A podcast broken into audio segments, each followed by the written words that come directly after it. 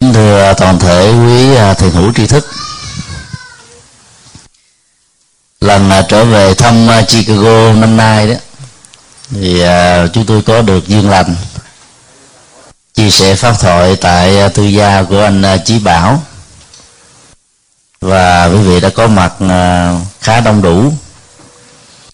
Chiều hôm qua khi đến thăm chùa Trúc Lâm, gặp thượng tọa trụ trì và cũng thấy à, rất nhiều à, các à, thanh thiếu niên tham dự cái khóa trại hè cắm trại ở một nơi cách đây khoảng 5 tiếng đồng hồ. Số lượng người tham dự cũng khoảng là 200 vị. Mặc dầu lượng người đi tham dự như thế là khá đông. Và số người có mặt hôm nay tại tư gia của anh chí bảo cũng cũng đông đó là cái điều làm cho tất cả chúng ta rất lấy làm quan hỷ. Sáng hôm nay à, chúng tôi được gia đình à, chú Trúc Lượng trở đến à, chùa Phước Hậu, thành phố ở tiểu bang Wisconsin. Cái ngôi chùa Phước Hậu nó liên hệ đến cái độ dày của phước báo cái điểm mà tất cả những người tại gia đang mong mỏi về hướng về. Thì tối hôm nay chúng tôi tiếp tục uh, chia sẻ một phần uh, hai bài kệ kế tiếp ở trong uh, kinh uh, phước lành. Để uh, tiếp nối cái chủ đề uh, đang được thảo luận dở dang sáng hôm nay và chiều hôm nay. Khái niệm ờ, phúc lành ở trong Phật giáo đó, nó có cái phần ờ, đa dạng và phong phú. Đến độ đó là tất cả những gì ờ, mang lại niềm vui an lạc hạnh phúc cho con người ở hiện tại và tương lai. Theo chiều hướng ngày càng à, đi lên đều được định nghĩa chung đó là phước lành.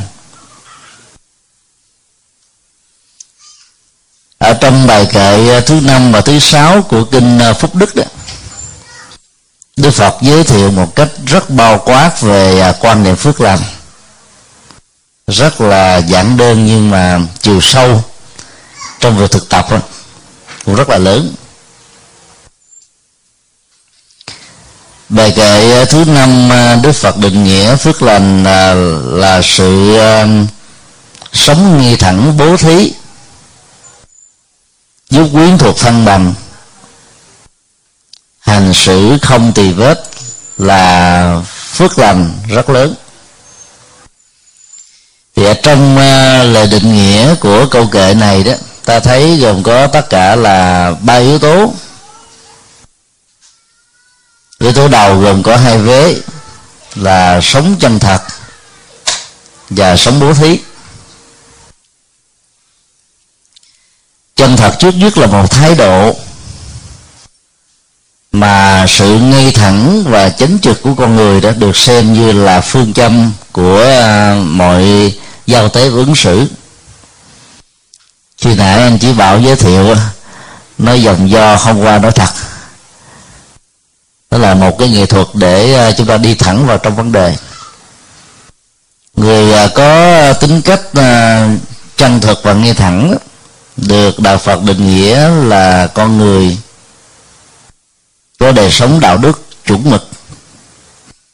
Về à, thái độ tâm lý đó thì à, những người như thế à, không biết sợ hãi trước bất kỳ những áp lực, những khó khăn, những chướng duyên và bao gồm luôn những cái thách đố bởi rất nhiều các lời từ phi có tản mạng hay một cách ồ ạt trong các phương tiện truyền thông. Tính cách à, chân chất và nghe thẳng của người đệ tử Phật được được sánh ví giống như à, hình ảnh của trái bóng và sự tương phản của nó thông qua cái góc độ quan học. Khi mặt trời à, giữa trưa đó, thì bóng sẽ đứng ngay cái điểm mà người ta có mặt. Và cái sự ờ, phản chiếu như thế nó rất là chuẩn giống như một tấm gương. Đóng như thế nào thì nó có mặt ở trong tấm gương như thế đó. Không có thêm thắt không có um, cắt giảm nó đi. Cái tính cách trung thực như vậy đó nó tạo cho con người ờ, một thái độ giao tiếp đó, đi thẳng có được cái uh, uy tín ở trong uh, các mối quan hệ. Phong cách của người uh, chân chất đó là thường uh, thảo luận vấn đề một cách trực tiếp. Khác với những người uh, có chất liệu hơi hiểm bên ngoài tỏ vẻ rất là thâm trầm tiếp xúc đôi lúc năm lần bảy lượt mà ta chưa biết ý tưởng của người đó đi về đâu mô tiếp con người như vậy chỉ phù hợp cho um, các hoạt động chính trị thôi. Gián điệp.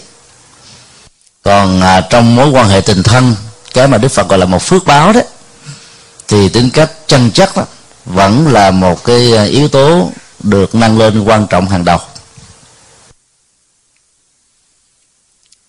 Sống ngay thẳng có nghĩa là ta không có gì để giấu giếm che đậy và do đó ta không có gì để sợ thường người ta rất là lo ngại và sợ những cái sự thật trần truồng. Khi à, chúng được phanh phui ra đó, làm cho một số người à, không tin nó là sự thật và cố tình à, quay lưng lại với nó.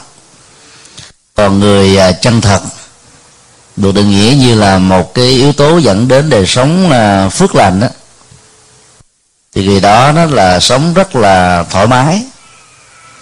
Cho nên tiếp xúc thân cận gần gũi, giao lưu với những người như vậy ta không có những cái khoảng cách của sự về chừng.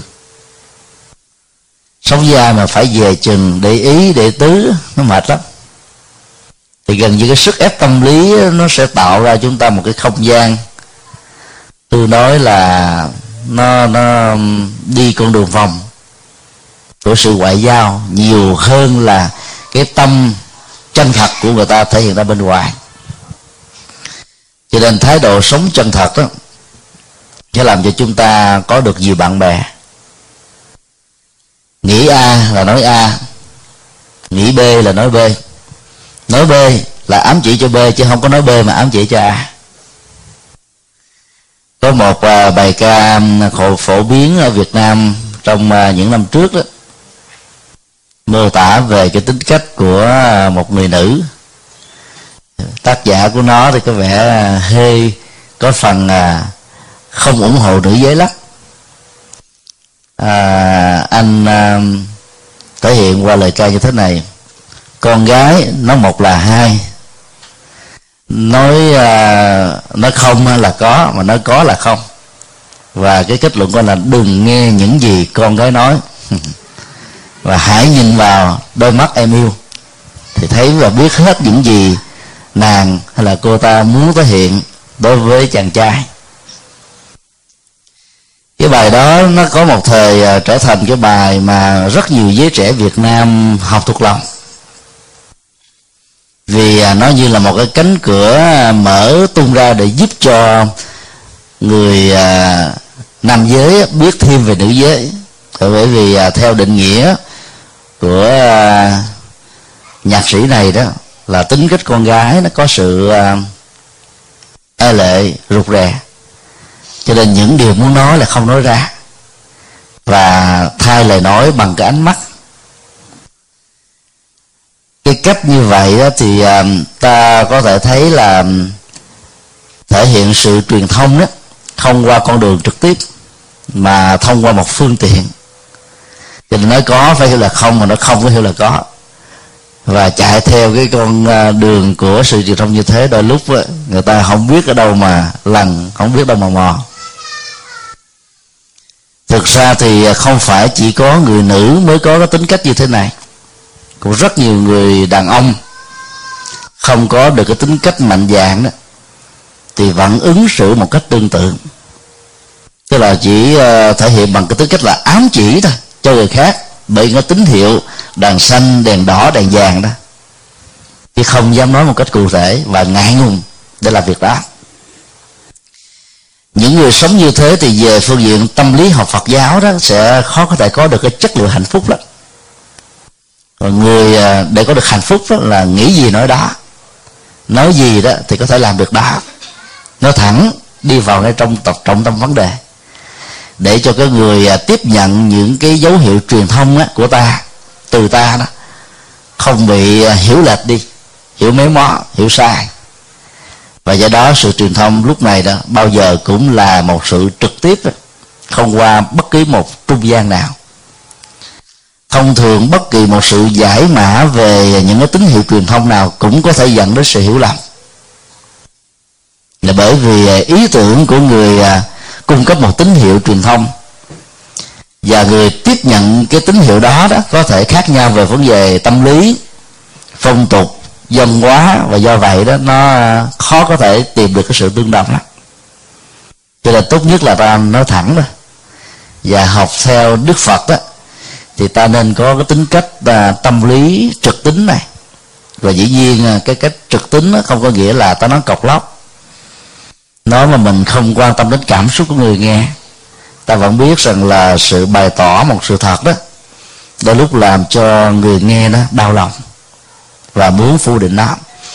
Do đó phải có cách nói làm sao để làm cho người nghe, mặc dù không muốn thừa nhận nhưng cũng phải chấp nhận đó là một sự thật vì nó liên hệ đến cái lợi ích chung của những người được nói và những người được nghe thì cách như vậy là một hạt giống để tạo ra hạnh phúc ở trong à, sự truyền thông. Điều à, kế tiếp về định nghĩa hạnh phúc được đức phật nêu ra trong bài kệ này đó là phải có thói quen bố thí, như là một cái dịp cầu để à, thiết lập tình thân và tình thương đối với những người bất hạnh và kém may mắn hơn mình ở trong cuộc đời. Ở trong ờ, dân học dân gian của Việt Nam,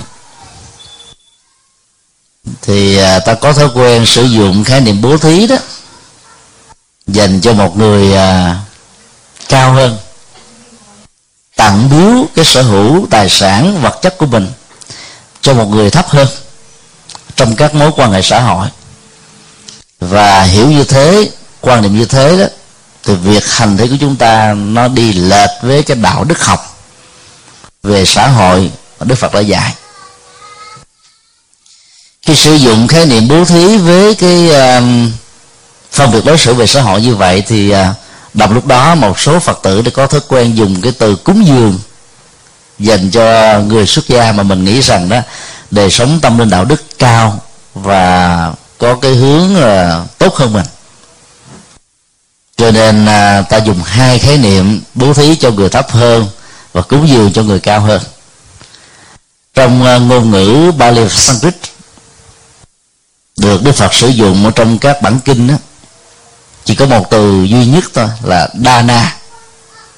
Và người Trung Hoa dịch bố thí và cúng dường và làm cho ta sử dụng một cách phân biệt đối xử.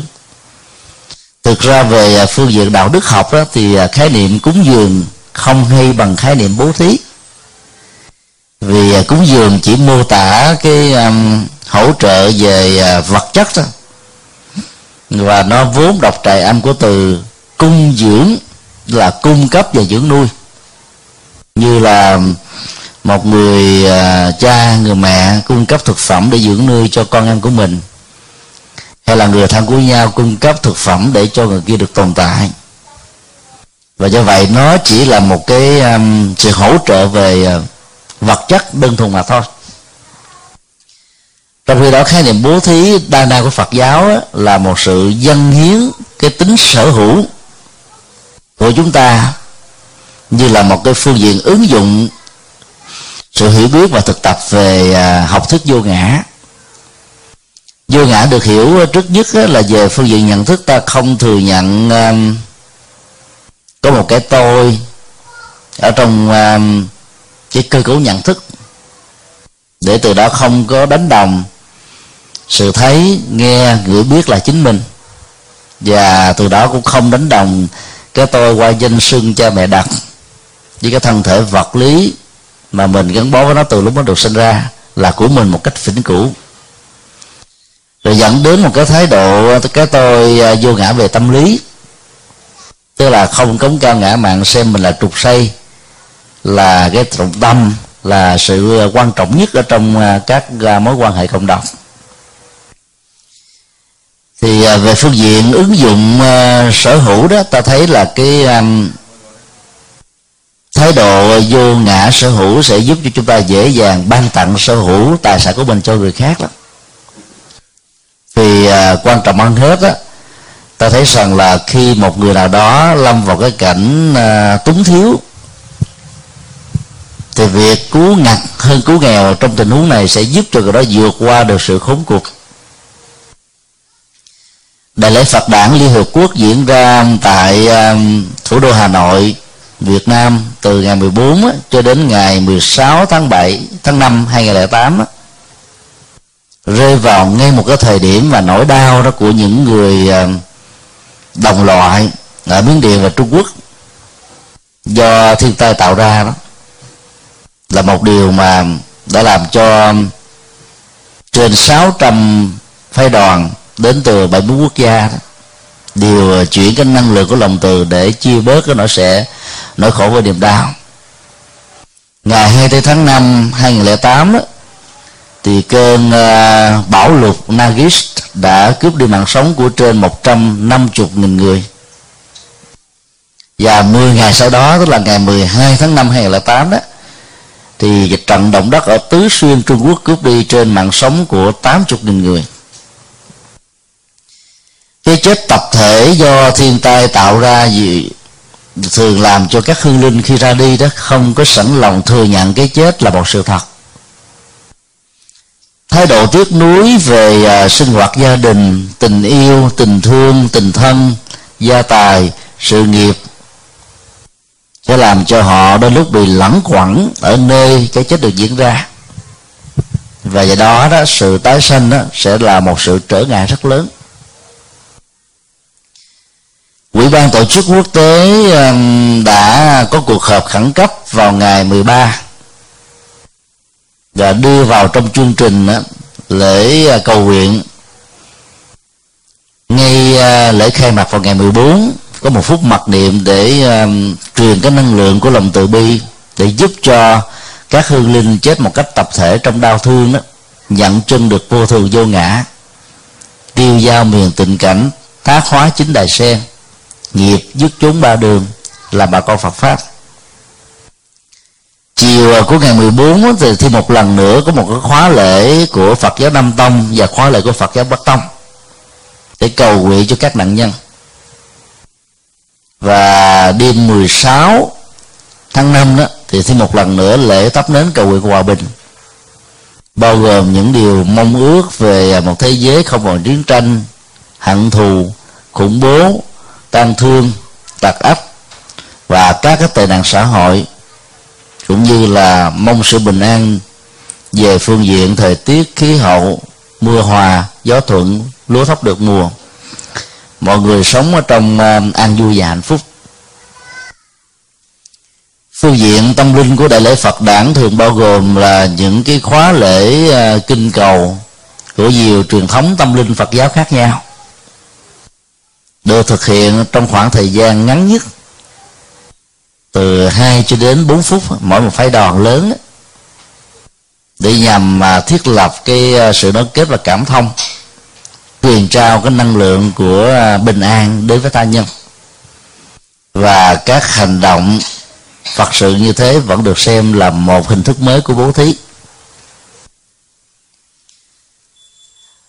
Trong à, bố thí của đức phật dạy đấy thì à, ta thấy nó có ba phạm vi mà cách thức phổ biến và thông dụng nhất là chia sẻ sở hữu tài sản của mình tâm lý nuối tiếc về những gì do ta tạo ra bằng mồ hôi nước mắt và nghề nghiệp chân chính đó, là cho mình khó rũ bỏ được nó lắm. Nhưng khi đứng trước nỗi đau của những người đồng loại như vừa nêu mỗi một hành động bố thí của chúng ta đó cũng giống như uh, rải từng giọt nước trên sa mạc. Mỗi một động tác rải như thế tạo ra sự bốc khói nghĩa là nó không thấm béo vào đâu hết á. Mấy trăm ngàn người qua đời ở trong cơn bão và động đất. Nó kéo theo sau à, cái cảnh là hàng à, trăm triệu người sống ở trong cảnh màn trời chiếu đất sau đó. Và phải mất đến cả 10 năm hai chục năm ở những nước nghèo như thế này để có thể um, tái thiết lập lại cái sinh hoạt thường nhật của gia đình. Bởi vì um, qua các phương tiện truyền thông, chúng ta biết là chính phủ quân phiệt của miến điện đó, rất là cực đoan và không cho phép à, một số cái tổ chức liên hợp quốc tiếp trợ các cái à, nhu cầu à, cần thiết để giúp cho những kẻ bất hạnh vượt qua nỗi khốn khó. Chia sẻ cái sở hữu tài sản của chúng ta, nó nó đòi hỏi đến việc buông xả về sở hữu tài sản nhưng mặc dù khó ta có thể làm được. Khi ta đối diện trước cái nỗi đau qua các phương tiện truyền thông cung cấp. Và do vậy đó mỗi khi mà mình tặng biếu cái sâu tài sản đó thì ta nghĩ rằng không phải ta mặc cả nhân quả với cái nỗi đau của những người đồng loại như một số người không hiểu Phật giáo thường làm. Chẳng hạn như là khi à, tặng biếu số tiền 500 ngàn để mất mổ mắt cường từ thiện đó, thì một số người có cái thói quen là nguyện ước cho mình đó, được sáng mắt đời này và kiếp sau. Cái thói quen mặc cả nhân quả trên nỗi đau của tha nhân đó nó có từ cái à, cái cái cái nhìn à, rất là thiết thực và cũng hết sức là vị kỷ. Còn cái tinh thần bố thí của giờ Phật dạy đó việc mà chia sẻ nỗi đau của tha nhân nó như là một nhu cầu và cho đến lúc nào cái nhu cầu đó chưa được thực hiện thì cái nỗi đau ở trong mình á, nó trỗi dậy. Bởi vì ta thấy rất rõ nỗi đau tha nhân nó tương tác với nỗi đau của chúng ta. Và ngược lại, nỗi đau của ta nó cũng ảnh hưởng đến nỗi đau của ta nhân và vấn đề là ta rất là khó thừa nhận được cái tính tương tác ở trong nỗi đau và hạnh phúc của ta và người. Do đó, nhận chân được điều đó, cho nên mỗi khi có điều kiện thì việc giúp đỡ cần phải được giúp đỡ. Và khi thực hiện được sự giúp đỡ như thế đó, ta đừng bao giờ nghĩ đến cái việc mà đền đáp của người tiếp nhận sự giúp đỡ của chúng ta về sau. Thì cái tinh thần giúp đỡ như thế được gọi là giúp đỡ ba la mật, tức là nó có tính cách trọn vẹn về phương diện đạo đức. Thực hiện sự bố thí như vậy đó thì à, thái độ tâm lý chúng ta được đức phật à, dạy kéo theo sau là quan hỷ trước khi làm. Quan hỷ đang khi làm và quan hỷ sau khi làm. Có rất nhiều người đó dễ dàng thiết lập được sự quan hỷ trước khi làm. Bởi vì à, được khích lệ, được kêu gọi cho nên họ sẵn sàng hy sinh. Và có nhiều người à, phải mượn tiền của ngân hàng, mượn tiền của người thân để mà làm bố thí. Sau đó một tháng sau phải đi cài, thì có tiền để trả lại cái số đã được mượn kia. Nhưng mà quan hỷ đang khi làm đó, nó đôi lúc thành công đôi lúc thất bại. Ví dụ à, thì mình tiếp xúc trước một cái người đang có nỗi đau. Vì cái nỗi đau nó làm cho trái tim của người đó bị xe thắt. Và những người này đã khi um, sống trong hoàn cảnh đầy đủ đó họ thường có một thái độ tâm lý là không thích nương tựa hay là lệ thuộc vào ai cho nên khi mình đưa một cái tặng phẩm đến cho họ đó tới lúc họ nhận với một cái mặc cảm rằng tôi trở thành một cái người vô dụng. Tôi là một nạn nhân tôi là một kẻ bất hạnh. Cho nên à, phản ứng trước những cái thái độ tiếp nhận như thế đôi lúc đó, có người tiếp nhận đó là không vui. Miệng không nở được một nụ cười đôi lúc có người cũng không cần phải nói cái lời cảm ơn vậy đó. Họ lặng lẽ trong mặt cảm để tiếp nhận. Nếu cái người à, phát tâm cúng dường là một người nhạy cảm về tâm lý đó tiếp xúc như thế thì thay vì ta buồn và trách cứ những người như thế thì ta nên thương tưởng nhiều hơn. Ta biết rất rõ là cái tôi tâm lý đó, nó tạo ra một cái khoảng cách để cho họ có những cái nhìn hết sức là mặc cảm trong việc tiếp nhận cái sự hỗ trợ rất cần thiết của tha nhân. Và trong cuộc đời không ai dám hãnh diện tự hào rằng là ta có thể đầy đủ một cách lâu dài. Bởi vì cái lý vô thường đó, nó có thể đến bất cứ lúc nào và nếu phước báo ta hết á thì biết đâu mình cũng có thể lâm vào những cái cảnh túng thiếu như thế. Thì giàu cho cái người tiếp nhận cái tặng phẩm mà không có bất cứ một cái thái độ hăng hăng hoan nào thì ta cũng phải quan hỷ đang khi làm. Thì cái sự quan hỷ đó nó được thể hiện qua cái thái độ và cái um, sự thể hiện trao tặng phẩm của ta cho người khác cho nên thái độ thể hiện nó cũng rất là quan trọng.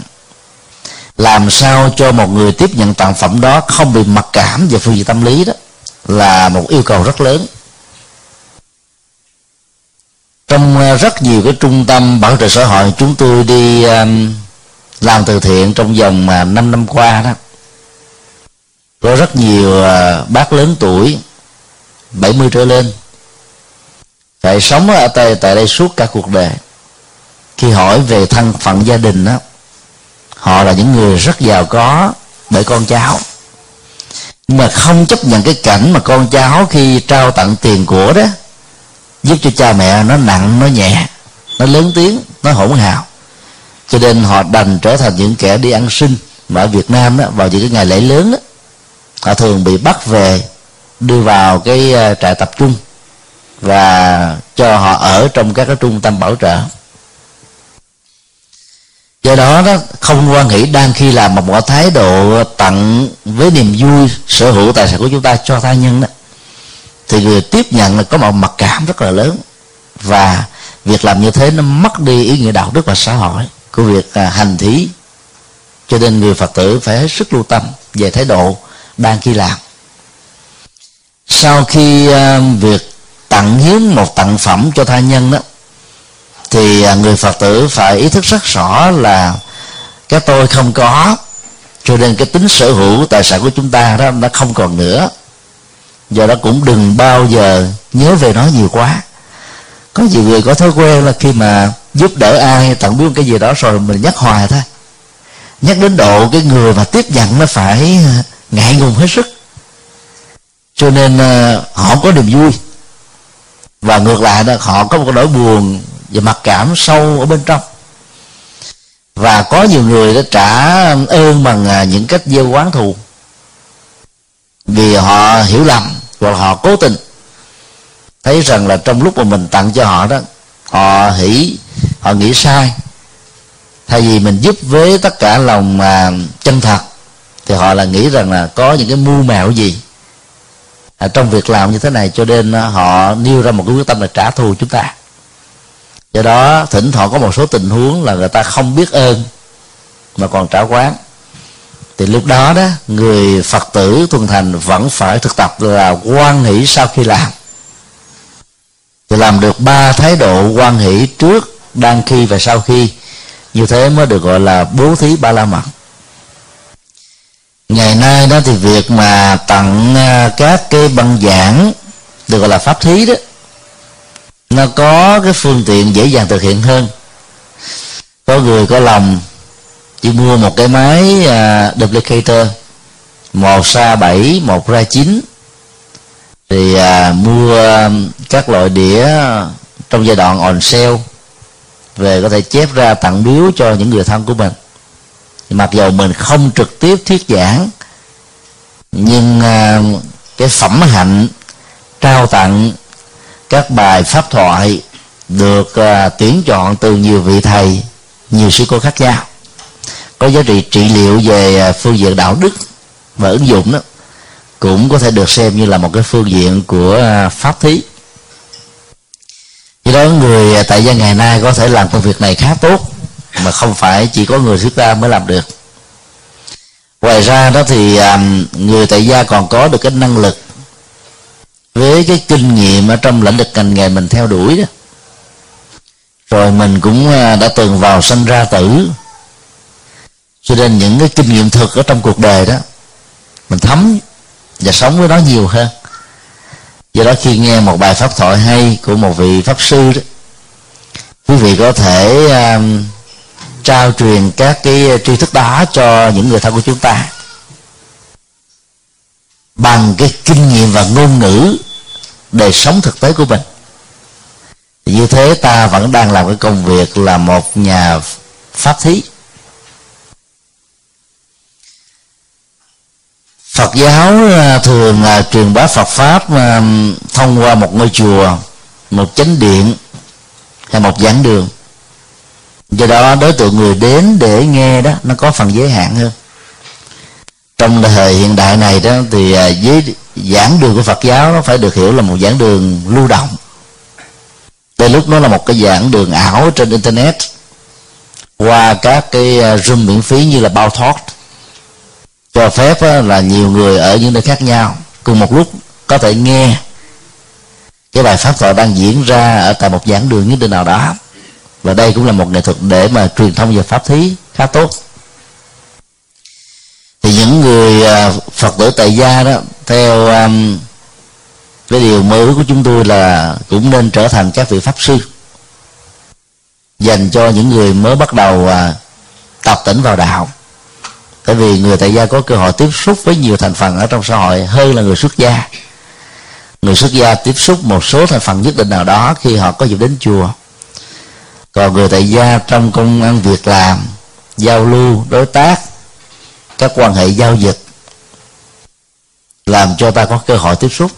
Cho nên à, khi mình sống bằng cái thái độ chân chất và đạo đức của bản thân đó làm cho những người cộng sự hợp tác trực tiếp hay gián tiếp đó, có thiện cảm với đạo Phật thông qua có có thiện cảm với con người của mình.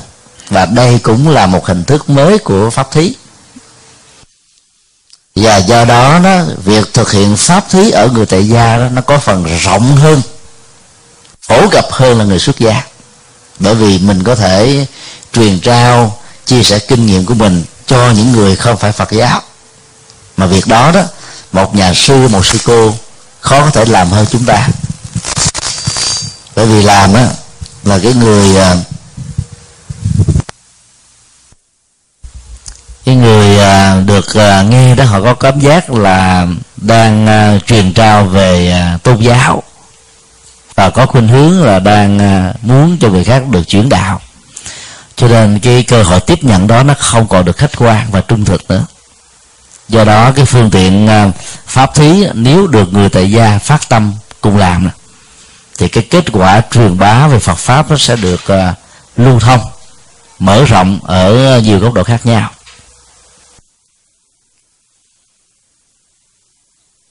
Chúng tôi um, tin tưởng rằng là um, nếu chúng ta nỗ lực làm việc đó một cách tập thể đó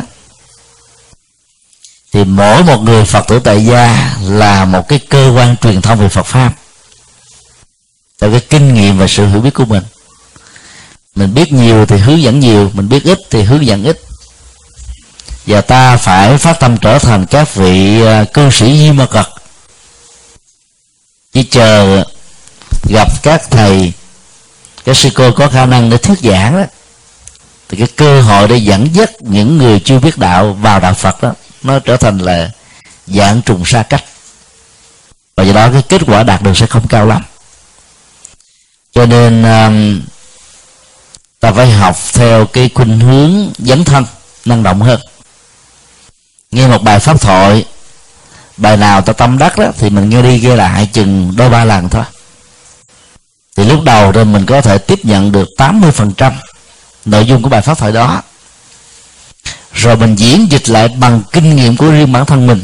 Nó có thể là ngắn hơn sức tích hơn, ấn tượng hơn. Và do đó người tiếp nhận từ cái kinh nghiệm diễn đạt của ta đó vẫn tốt hơn là nghe một bài pháp thoại mà nó thuần tí và nó có quá nhiều các thuật ngữ Phật học. Cho nên à, từ góc độ đó đó thì à, mỗi một người đều có thể trở thành là một cơ quan pháp thí. Dù ý thúy nó thuộc về thái độ không sợ hãi mà cái này đó nó liên hệ đến cái um, bản lĩnh của à, đời sống và nhận thức về cuộc sống nhiều lắm. Người phật tử um, từ tập phật pháp đó, có nghệ thuật đó thì sẽ không biết sợ ai không có sợ trời không sợ đất không sợ kẻ xấu, không sợ chết, không sợ bị ảm hại, không sợ lời thị phi, không sợ những cái lời ờ, phê bình chỉ trích sai lầm. Chỉ có sợ chăng là sợ về cái đời sống đạo đức của ta bị tổn thất thôi. Ta sống chưa có đúng với chân lý. Còn tất cả những cái ảnh hưởng, hoặc là nghịch cảnh diễn ra xung quanh chúng ta không làm cho chúng ta trở nên ờ, sợ hãi và lo âu chỉ cần ta có một cái thái độ sống uh, ung dung trước những cái làn đạn của thị phi thì ta sẽ hỗ trợ cho những người xung quanh ta một cái chất liệu thoải mái là không sợ hãi. Và làm được như thế thì ta đang lần bước trở thành vị bồ tát quan thế âm ở trong đời sống hiện thực. Bởi vì à, trong phẩm phổ môn quan thế âm đó vị bồ tát từ bi còn có danh xưng là thí vô úy giả tức là ban tặng niềm vui không sợ hãi đến cho tha nhân. Ta chỉ cần thấy uh, thông qua sự quan sát đó, mỗi khi con và cháu của mình có một cái nỗi sợ hãi gì nó òa khóc lên. Người cha người mẹ hay người anh lớn hay là người chị cả chỉ cần ôm cô bé và cậu bé vào trong lòng của mình cậu bé cô bé đó có cảm giác là đang tiếp nhận được cái nguồn năng lượng của tình thương và sự hỗ trợ về tâm lý. Cho nên cậu và cô bé đó có thể nín khóc ở trong một thời gian rất ngắn. Cái đó cũng là một cái nghệ thuật thí vô ý. Là bởi vì đó, ở trong cái sự tư duy của các cô cậu bé nhỏ, thì người cha, người mẹ, người anh, người chị đó với người lớn nói chung chính là thần tượng, chính là điểm tựa của mình. Chỉ cần có một cái cử chỉ nho nhỏ như thế thôi, nâng đỡ thôi. Nỗi sợ hãi của à, cái người đang bị sợ được biến mất. Ở trên à, một cái à, chuyến tàu, trồng trền trên sông nước, ai cũng đang sợ rằng là nó có thể bị ập.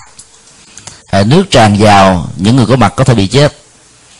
Sự quảng hốt bởi thái độ sự lo lắng bởi những lời nói có thể được lắng dịu đi nếu ở trên cái con thuyền đó có một người rất là bình tĩnh và không hề có một thái độ lung lay gì trước cái uh, sự thách đố của sông nước này. Cũng có thể hỗ trợ cho những người còn lại đó khắc phục được cái tâm lý sợ hãi của mình. Và làm được như thế là ta đang ban niềm vui không sợ hãi đến với ta nhân do đó, cái sự thực tập này đó, nó có thể à, làm cho mọi người có thể thành công được. Và khi mà mình sống được với cái năng lực thứ ba của thí vô ý đó, thì ta thông dong lắm. Ở hải ngoại, trong cộng đồng người việt đó, thì à, cái phần lớn nó bị ảnh hưởng bởi các phương tiện truyền thông. Mà người nắm chủ quản nó không ai khác hơn là những người theo thiên chúa giáo và tinh lành việt nam. Cho nên lâu lâu họ giấy bụi tung mù vài chiêu lên là mọi người lo lắng à. thì như vậy là ta chưa có được cái sự thực tập và thói quen của không sợ hãi. Và một người bình tĩnh và không sợ trước những cái giấy bụi tung mù đó đó sẽ giúp cho những người xung quanh mình cũng được bình an theo. Cái bố thí thứ ba này đó hơi khó làm. Chỉ cần chúng ta có được cái bản lĩnh uh, bi trí và dũng được đức phật dạy trong kinh đại bán nước bàn thì ta có thể thực thực hiện thành công điều này còn bằng không đó ta mới làm được cái tài thí pháp thí. Nhưng cái phần vô ý thí về thái độ bản lĩnh đó, thì vẫn chưa đạt được ở mức độ cao nhất của nó. Có được hai cái à, thói quen sống là ngay thẳng vào bố thí đó thì à, một người phật tử sẽ có được hạnh phúc ở trong hiện tại. Tại vì hạnh phúc là sự làm chủ dòng cảm xúc nội tại của ta nó khác với quan điểm là ta hưởng thụ, thỏa mãn các cái nhu cầu của đời sống vật chất. Liên hệ đến các giác quan nói chung. Cái này đó, nó là một cái à, biến động. Và diễn ra như là một cái phản ứng quá chắc ở trên à, bộ não ta. Ta vui, ta sướng, ta hạnh phúc. Ta cảm thấy lăn lăn, nó cũng chỉ là tồn tại ở trên phản ứng bộ não. Và do đó, cái đó nó có thể bị biến thiên, thay đổi khi mà các điều kiện để thỏa mãn các cái ờ, phản ứng đó không còn nữa. Cho nên hạnh phúc giác quan là một hạnh phúc có điều kiện. Còn hạnh phúc ở trong kinh phước đức này nêu ra đó là cái hạnh phúc nội tại, khi mà mình làm chủ được dòng cảm xúc của mình ở trong các biến cố thăng trầm và những cái ờ, sự dao động khác nhau của đời sống. Luôn luôn theo có có một cái hình sin lên và xuống như thế này. Hoặc là như là sóng nước nó làm cho mình dễ dàng bị thất điên bác đảo lắm. Ai đang sống với những cái phản ứng tâm lý như vừa nêu đó vẫn được xem là người đang tìm kiếm và chưa có được hạnh phúc. Bởi vì cái thái độ vô ý mà chưa có đó thà hạnh phúc không thể nào thiết lập được. Khi à, ta có được cái năng lượng của lòng vô ý đó thì dầu ta đứng trước những cái sự kiện như là ngày 11 tháng 9 hay là sau đó nó có những cái hiện tượng um, là sự uh, truyền nhiễm về các loại uh, vi sinh trùng dẫn đến cái chết. Nếu ta ngửi thông qua việc tiếp nhận một bì thư của một người lạ gây ra tình trạng khủng hoảng sợ hãi về cái chết đối với những người có quốc tịch là công dân Hoa Kỳ thì ta phải thấy rất rõ là sự ứng sự vô ý mà đỉnh cao nhất của nó đó là không còn sợ chết. Đó. những cái nỗi sợ hãi thông thường còn lại nó không đủ sức áp phê để làm cho chúng ta bị trao đảo trong cuộc đời. Thì như vậy là ta vẫn có mặt thông dong ở những nơi đông người. Lúc đó đó nó có một cái hiện tượng là ta rất là lo ngại sự có mặt ở những nơi đông. Vì những kẻ khủng bố đó thường lấy cái địa điểm đông á làm cái mục tiêu để tấn công nhưng theo tinh thần nhân duyên về đời sống và chết á theo phật dạy đó thì không phải ta muốn chết mà chết đâu. Không phải muốn sống mà tiếp tục được sống. Cho nên á cái nỗi lo nỗi sợ đó nó cũng không giải quyết được vấn đề gì. Mà tránh đôi lúc nó cũng không khỏi. Khi mà cái duyên về đời sống nó không còn nữa thì tránh nó cũng chết theo cái kiểu khác thôi. Cho nên hiểu được về cái nhân duyên của sự sống và chết thì nỗi hại lớn nhất đó là sợ chết đó, nó không còn là một cái ám ảnh đối với chúng ta nữa chỉ cần các hành giả thực tập vô ngã ở mức độ 30% thôi, thì à, các nỗi sợ hãi khác nó không có bạc. Thì lúc đó ta làm chủ được dòng cảm xúc và đây chính là một cái phương tiện của đời sống hạnh phúc. Cái điều à, kế tiếp à, đức phật dạy hạnh phúc là một cái nghệ thuật giúp đỡ cho quyến thuộc thăng bằng, nói chung. Giúp đỡ thì nó cũng có hai dạng đó. Giúp về vật chất và giúp về tinh thần. Giúp về vật chất đó, nó phải được xem là một sự hỗ trợ à, ban đầu. Và không nên tạo cái tâm lý ỷ lại. Năm à, 2006 à, chúng tôi có mặt tại chùa Hải Đức ở Jacksonville, Florida. Và sau khi thuyết giảng thì có một gia đình tới tiếp xúc với chúng tôi người chị cả trong gia đình này á có cái bệnh là bao sân. Một mình chị sau khi bảo lãnh chồng bảo lãnh luôn cha mẹ và tất cả những anh chị em còn lại. Vì cái um, cái tiền ở trong ngân hàng của chị nó đủ. Do đó việc bảo lãnh nó, nó được thành công. Để trong vòng à, 10 năm thôi tất cả các anh chị em ruột đã được bảo lãnh qua. Thời gian đầu thì những người thân này đều ở trong nhà của chị cả. Và chị có thói quen của một người à, chị cả đó. Cho nên cũng tiếp tục bao săn như khi còn ở Việt Nam. Lo từ A cho đến Z, tất cả những cái nhu cầu cho những người em của mình. Và khi mà lo như vậy đó thì à, những người em à, của chị không làm gì hết trong gia đình đó sau đó đó thì à, họ lập à, gia đình, có vợ, có chồng, thì à, bắt đầu có thói quen là tách ly, mua căn nhà mới, rồi đi làm. Rồi chị lại tiếp tục lo. Vì đó, với chúng tôi là không biết làm sao để mấy đứa này nó có thể sống được. Tôi có mặt ở hoa kỳ này là gần 30 năm rồi, vất vả lắm thì mới tạo dựng được cái cơ nghiệp ngày nay. Còn mấy đứa nó mới qua mà nó đòi tách riêng. Tình thương mình nó là chăm chút lo lắng cho nó mà nó không có biết ơn gì cả cái đó tại bởi vì mình lo nhiều quá mình trở thành bao động. Và nó tạo ra một sự ỷ lại ở những người thân này. Khi mà họ có nhà riêng đó thì chúng tôi hỏi là họ đã sống như thế nào. Thì à, chị cho biết là họ rất là siêng năng làm công việc thu xếp nhà cửa. Sau khi về nhà sau những giờ làm việc rất là mệt nhọc. Cũng, cũng giống như bao nhiêu gia đình khác thôi. Tức là tự mình có thể tự tồn tại được nhưng trong lúc mà sống ở trong vòng tay thương yêu của chị đó thì à, những người này không làm gì hết á. Bởi vì có người làm sẵn thì người ta có thói quen là không cần phải làm nữa. Do đó sự giúp đỡ mà thiếu nghệ thuật đó sẽ tạo ra một sự ỷ lại rất lớn. Mà nhất là cái tình cảm thân thương đó, nó thường có cái cơ chế diễn ra như vậy. Có nhiều người à, giàu sang sau nhiều năm tháng khổ đau cùng cực đó khi có con á, thì mình thương dữ lắm. Mình nghĩ là cái quãng đời tuổi thơ của mình nó không có cơ hội để sống hạnh phúc. Trong sự học và vòng tay thương yêu của cha và mẹ khó khăn của ta ngày xưa cho nên bây giờ giàu sang rồi đó thì à, ta tạo tất cả mọi thứ cho con cháu mà không để cho chúng phải làm cái gì hết á. Kết quả là 10 năm 20 năm sau đó thì ta có những đứa con là cô đồng và cậu ấm tức là không biết làm việc gì hết á. Thương như thế chứ phải là tình thương đích thực. Giúp như thế đó là lúc là hại cho người kia. Do vậy, cha mẹ mà có nghệ thuật giáo dục con cái đó là làm sao trao cho con cái em của mình đó cái bản lĩnh và vô ý của sự tự lập. Và như thế thì chúng sẽ có mặt một cách vững chãi trong cuộc đời. Sau này giàu có mình hỗ trợ chúng hay không đó, chúng vẫn có thể tự phát triển được thì đó là cái cách mà giúp đỡ người thân một cách có nghệ thuật về phương diện vật chất.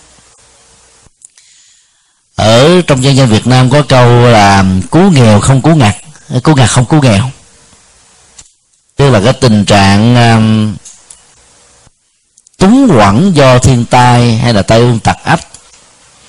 Mà việc tiếp viện trợ trì hoãn thêm một ngày nào để nỗi khổ niềm đau nhân lên gấp bội ta giúp trong những tình trạng à, khốn cùng như thế đó là một nhu cầu. Nhưng giúp về cái nghèo không bao giờ là có một sự kết thúc và đủ hết á. Sang ấn độ, nếu ai có cái tâm làm từ thiện thì làm hoài, làm mãi, không bao giờ hết. Quý vị có thể mang qua, có thể là mấy triệu tấn tới tiền vụn đi, tiền lẻ, tiền bạc cắt. Mà tới một trong bốn phật tích, ta chỉ cần đứng mà phát thôi thì số lượng người nghèo khó sẽ bắt đầu có mặt. Hết tốt người này đến tốt người kia mà mình sẽ không có cơ hội để đi được đâu. Thì cái nghèo ở những nước nghèo nó là vậy. Ở Việt Nam, Bangladesh, Nepal hay là những nước châu Phi cũng như thế. Cho nên người ta nói là sự hỗ trợ đó, nó chỉ là một cái bước đầu thôi. Và có rất nhiều người đó là lợi dụng vào cái tình thương và sự hỗ trợ đó để trở thành cái người không có được cái bản lĩnh tự lập cho nên à, hạnh phúc là giúp quyến thuộc thăng bằng theo cách thức là để cho những người đó có thể tự mình vươn lên được. Và cái sự giúp đó nó thuộc về phương pháp luận hơn là những cái cụ thể. Cụ thể có thể là giai đoạn đầu bước đầu thôi. Còn về lâu về dài ta phải tự giúp cho những người đó. Trong các trung tâm uh, trẻ mồ côi ở Việt Nam mà được gắn liền với một ngôi chùa hay một tự viện Phật giáo đó thì sự giúp đỡ nó có phần khác với những cái trung tâm khác. Đó là các thầy các sư cô đó có một cái hoạt động là hướng nghiệp. Ví dụ như là cái chùa kỳ quan hai cái trung tâm à, uh, chính thị dọc theo à, sông à, sài gòn. Thì có khoảng gần 100 em không có thấy được ánh sáng. Nhưng tại đây thì các em được hướng dẫn làm các cái ngành nghề mây tre lá tiểu thủ công. Và được uh, trở thành tặng phẩm để bán cho các ờ, uh, các thành hương hay những người đến tham quan trung tâm. Rồi những em mà có năng khiếu về uh, nhạc đó thì được giới thiệu đến những cái tụ điểm ca hát nhạc để đánh đờn phục vụ và tạo ra động lưu cho mình. Còn những em không có khả năng đó thì được giới thiệu vào những cái nơi đánh bốt vì cái này đó chỉ cần à, huấn luyện vài ngày là có thể thực tập thành công. Nói chung là các em đều hướng dẫn mỗi người có một cái năng năng khiếu về sở trường thì lại phát huy vào cái lĩnh vực đó. Đó là chúng ta tạo cho cái niềm vui mặc dầu cái số tiền nhận được từ các cái dịch vụ này nó chẳng là bao so với cái khoản chi phí đóng góp của các chùa về phương diện từ thiện cả nhưng mà con người đó luôn luôn có cái cái niềm hy vọng rằng mình có thể sống bằng cái à, bàn tay, nước mắt và sự khôn ngoan phù hợp với luật pháp của bản thân mình. Cho nên giúp cho thân quyến cũng phải như thế. Thì cái giúp đó mới à, có ý nghĩa xã hội, đạo đức và lâu dài. Còn bằng không ta sẽ tạo ra hàng tá, hàng loạt, hàng chuỗi những con người bị lệ thuộc do sự ý lại mà ra và yếu tố ờ, cuối cùng đó là hành xử không tỳ vết. Tức là cuộc đời ta đi qua đó không để lại những cái vết nhơ về à, cái ô danh, về tính cách, về phẩm hạnh, về đạo đức. Con người chắc trực, thẳng thắn, đàng hoàng, đứng đắn đó, đi tới đâu đó để lại cái danh thông tiếng tốt tới đó. Thăng bằng quyến đồ của ta cũng nhờ đó mà có được cái ảnh hưởng lây trong các cái truyền thống văn hóa của một gia tộc tốt đó khi nghe đến danh tính của một con người có nhiều quá trình đóng lớp cho xã hội và cộng đồng đó, thì hầu như những người còn lại đó hưởng được cái uy tín chung. Theo cách thức mà các tổ Việt Nam thường dạy là à, độc thọ khai hoa dạng thọ hương. Mà cái vế đầu của đó là nhất nhân tác phước thiên nhân hưởng. Cái cộng hưởng nhân quả nó thường diễn ra theo cái cơ cơ cơ cấu đó, là một người làm tốt thì thân bằng quyến thuộc của những người đó nó cũng được hưởng lây. Cũng giống như cái tình trạng một cái à, cái hoa nở hương thì những cái cây khác mặc dù chưa có hoa vẫn được thơm lây. Cái cộng hưởng về phương diện tích cực nó là như thế. Và cái cộng hưởng về phương diện tiêu cực á, được dân gian Việt Nam rút tỉa từ tinh thần đạo Phật nói là cha ăn mặn con khát nước cũng là điều mà chúng ta không thể nào bỏ qua được để từ đó ta có cái trách nhiệm về cái đời sống đạo đức của bản thân mình. Và dân dân Việt Nam còn khuyến khích thêm cái câu, đó là con gái nhờ đức của cha và con trai đó nhờ đức của mẹ.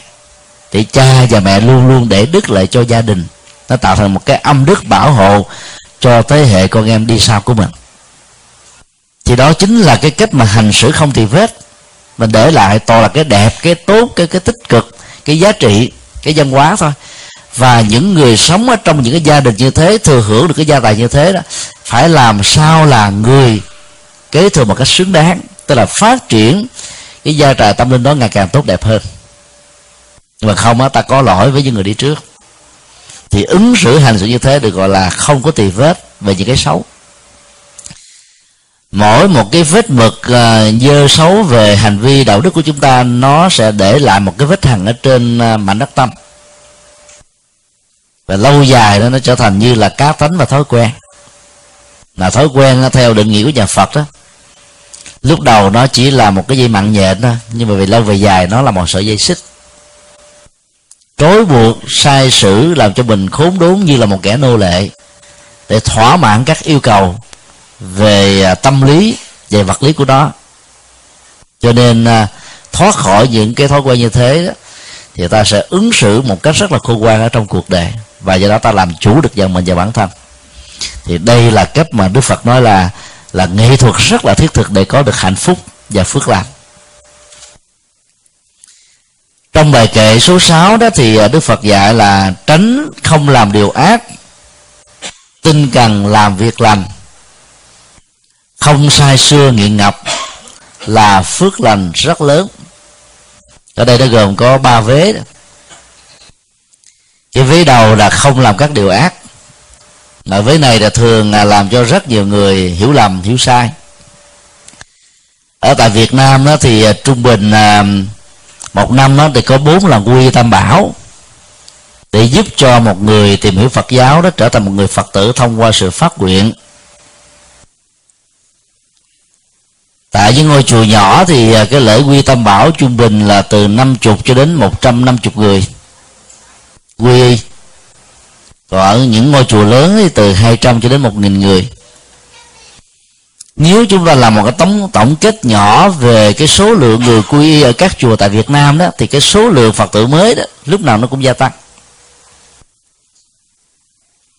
Nhưng khi được mời gọi, thì một số người đó thường à, có những cái lý do để từ chối và khước từ đó. Họ nói đơn giản như thế này, trong cuộc đời của tôi từ lúc mới được sinh ra đến bây giờ tôi đâu có làm điều xấu ác gì đâu mà đi quy. Cái điều ngộ nhận này cho thấy rằng là họ nghĩ rằng cái người đi theo phật phải là người có tội lỗi vậy thì tới, tới mà sửa tội tới để mà làm mới còn người mà không có tạo tội là không cần quy. Nhưng mà theo đại đức na tiên á ở trong uh, kinh na tiên tỳ kheo khi được uh, đức vua di lăng đà tham vấn hỏi đó đức na tiên đã trả lời như thế rằng, người chưa từng làm bất kỳ một điều lành nào thì người đó không có phước gì hết á. Người mới từ bỏ các điều ác cũng chưa chưa hề có một phước báo gì. Cái điều mà họ đạt được đó là không bị luật pháp trừng trị hết. Thì này rất là rõ về phương diện nhân quả thôi. Ta không có làm các điều thiện thì ta đâu có phước báo gì đâu. Còn không làm các điều ác thì không bị luật pháp trừng trị là thôi. Cho nên không làm các điều ác, chỉ mới là một phần ba của con đường đạo đức.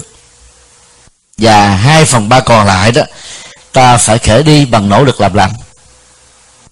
Chứ bằng không đó, phước báo mình không có thì à, khi mình à, trải qua những cái cơn à, vô thường, tan biến do chiến tranh, do ly lạc mà ra đó thì đến lúc mà mình không còn có cơ hội để phương dậy trong cuộc đời, bởi vì cái nền tảng phước báo không đủ sức để giúp cho chúng ta vượt qua những cái tai ách. Cũng có rất nhiều người trong một hoàn cảnh à, bế tắc giống như nhau, về phương diện kinh tế, vân vân. Nhưng có thể tự vươn lên và đứng dậy do chính bàn tay nhờ cái sự hỗ trợ phước báo trong quá khứ của mình. Cho nên phước báo là một cái ngân hàng công đức làm cho chúng ta có đủ sức để vươn lên trong những tình huống khó khăn. Và do vậy, mỗi khi có điều kiện, ta cứ tiếp tục gieo trồng phước báo mà không cần phải sử dụng chúng. Thì cái nguồn năng lượng phước báo này nó sẽ còn y nguyên giống như một cái tài khoản mình để trong ngân hàng mà không không rút ra. Nó sẽ không có mất. Và đây chính là một cái à, cách thức để chúng ta tâm niệm. Không phải là để an ủi, mà để cho ta hiểu sâu hơn về nhân quả. Bởi vì có những hạt giống nhân đó, về phước, gieo trồng nó sẽ không trổ quả liền. Ở trong vòng dài ba tháng và ba năm sắp tới, mà nó có thể trổ quả là 10 năm sau, hai chục năm sau. Nôn nóng quá đó làm cho ta có cảm giác rằng là không có quả phước của những việc làm lành, không có quả xấu đối với những việc làm ác. Mà trên thực tế, nó là một cái quy luật rất là công bằng không có sai chạy, không bị lúng đoạn, không bị tham ô, hối lộ, móc hoặc làm cho nó sai chạy đi. Cho nên khi mình làm tốt mà mình chưa hưởng đó thì mình phải nghĩ rằng là mình để một tài khoản mà mình chưa rút tiền ra thì nó còn nguyên trong đó. Cộng thêm cái khoản lời. Thì theo định kỳ của mình mình lưu tâm. Cái định kỳ ở đây được hiểu nó nôm na là như thế này. Tức là mình làm mà mình cầu nguyện nhiều quá đó, thì cái định kỳ phước báo đó ít hơn. Nó sẽ trổ quả cho những việc làm trước mắt chẳng là bao giống như trái cây bị chín vú. Ăn nó không ngon. Còn mình làm mà nó trổ quả đúng theo cái tiến trình tự nhiên của nó thì cái quả này nó mới ngọt. Ngọt liệm mà nó là cái quả chín cây. Và nếu ta đừng có mặc cả nhân quả trên nỗi khổ niềm đau của những người được chúng ta giúp á, thì quả phúc nó sẽ lớn gấp bội nữa.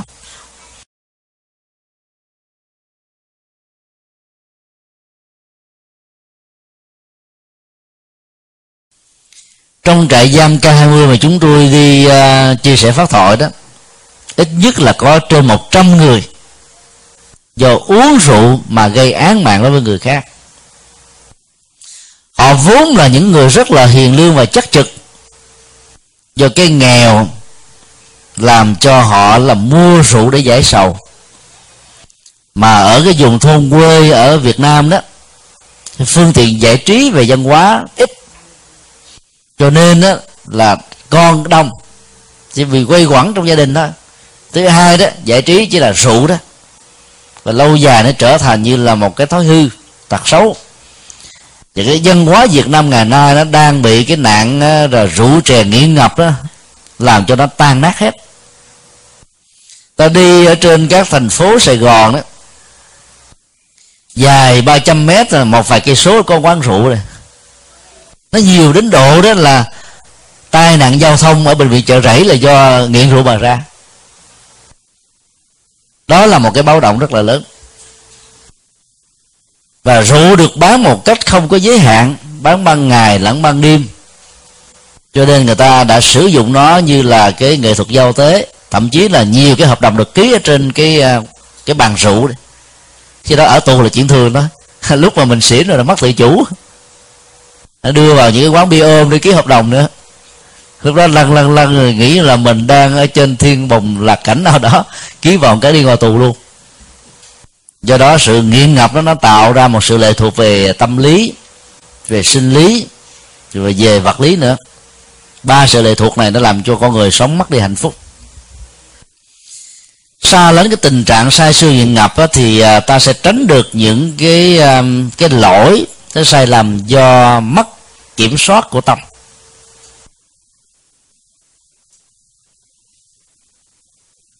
Dân gian phật giáo có câu như thế này, mượn rượu giải sầu sầu thêm nặng. Cũng giống như tình trạng dùng dao chặt nước nước vẫn chảy. Cái bế tắc ở chỗ nào thì ta giải quyết nó ở chỗ đó chứ còn à, tìm quên nó bằng cách là uống rượu để cho cái nhận thức mình nó không còn được minh mẫn sáng suốt để mình tạm quên nó đó thì làm cho cái nỗi đau đó nó trỗi dậy nhiều hơn.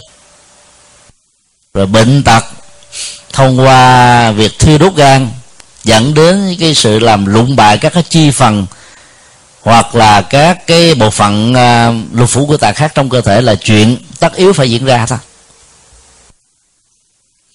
tuổi thọ của những người à, bộm rượu đó thì thường khoảng chừng 50 là vừa. Hiếm có ai sống hơn được lắm. Nếu họ có cái cấu trúc sinh học đặc biệt á, thì cũng chừng năm mấy là đi đai. Có ai có thể tồn tại được lâu lắm. Mà trong suốt quá trình sống như thế là họ phải tự hành hạ họ bằng cách là đưa vào trong cơ thể những cái độc tố rồi để họ trở thành là nạn nhân của việc tiêu thụ sai phương pháp của mình cho nên cái sự nghiện ngập rồi nó làm không chỉ người đó bị khổ đau, mà cả gia đình người đó cùng khổ đau theo. Tại Việt Nam đó thì à, cái không gian của một gia đình nó nhỏ. Nó khoảng chừng à, hai chục mét vuông cho đến bốn chục mét vuông. Mà số lượng người ở đôi lúc đến cả ba thế hệ, bảy tám người đến mười mấy người là chuyện rất là thường. Do đó, cái ngôi nhà thường được sử dụng như là cái chỗ để ngủ thôi chứ còn ban ngày mà ở như thế, nó chặt chội tù túng đi ra đi vào quá nhiều người. Chính vì thế mà những người nam nó có thói quen là nghiện cái không gian của các cái quán.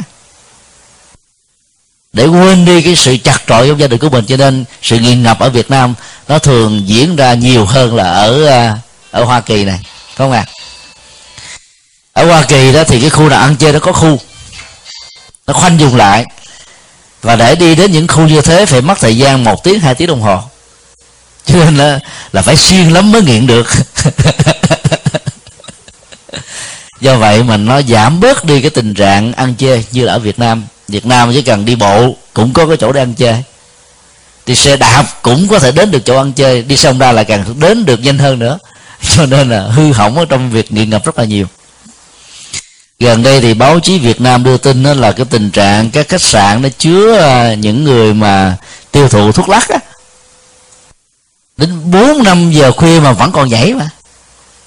Uống cái đó vô rồi là mất sự kiểm soát của tâm. Và nhảy suốt đêm như thế, cho nên là khi phát hiện ra là ở tù ra. Và nó là cái nỗi đe dọa với thanh niên Việt Nam, nhất là những người con của các gia đình giàu sang hay là những quan chức lớn thì thường sống ở trong cái môi trường sinh hoạt như vậy nhiều lắm. Và nó làm băng hoại cái nền văn hóa Việt Nam. Cho nên á, ta phải có cái à, ý thức về sự giáo dục con em của mình. Như thấy con em của mình có những biểu hiện khác thường. Cơm biến ăn là nước cũng biến uống thì ta biết rằng nó đang nghiện cái gì đó. Thì khi mà phát hiện ra thì mình phải có cái giải pháp à, trị liệu liền tìm cách tâm sự để cho chúng nó giải bài. Thì mình tìm ra được cái manh mối và gốc rễ thì ta mới có thể giúp cho người thân một cách an toàn được. Còn sự nghiện ngập đó nó làm cho cả gia đình bị khổ đau. Và do đó đó, đánh mất hết hạnh phúc. Bởi vì người nghiện ngập không thể tự mình chăm lo cho bản thân mình khi cơ nghiện ngập nó khống chế. Thì lấy đâu có thời gian chăm sóc những người thân vợ và con của mình. Cho nên cái tính cách mà đánh mất trách nhiệm gia đình kéo theo sự đánh mất về trách nhiệm xã hội nó thường có mặt đối với những người nghiện, nghi ngập nên sống như là kẻ chết rồi không làm được ít lại cho hai. Và những người như thế thì sống trong một trạng thái tâm lý là thiểu não buồn chán bế tắc dữ lắm. Tại vì mỗi khi đau khổ thì họ cứ lấy rượu tống vào để mà tìm quên mà không ngờ rằng là cái nỗi đau nó càng gia tăng bế tắc này nó dẫn đến những bế tắc khác. Do đó thực tập theo Phật giáo thì ta có bản lĩnh là đối diện với thực tại. Để xem là cái bế tắc nó nằm ở chỗ nào thì giải quyết ở chỗ đó. Thì ta mới có giải pháp cho các vấn nạn mà mình đang à, đối diện. Hay là buộc phải quan tâm. Cho nên thực tập theo Phật giáo thì có bản lĩnh chịu đựng và vượt qua những cái khốn khó. Thì làm được như thế thì ta sẽ có được cái hạnh phúc ở trong cuộc đời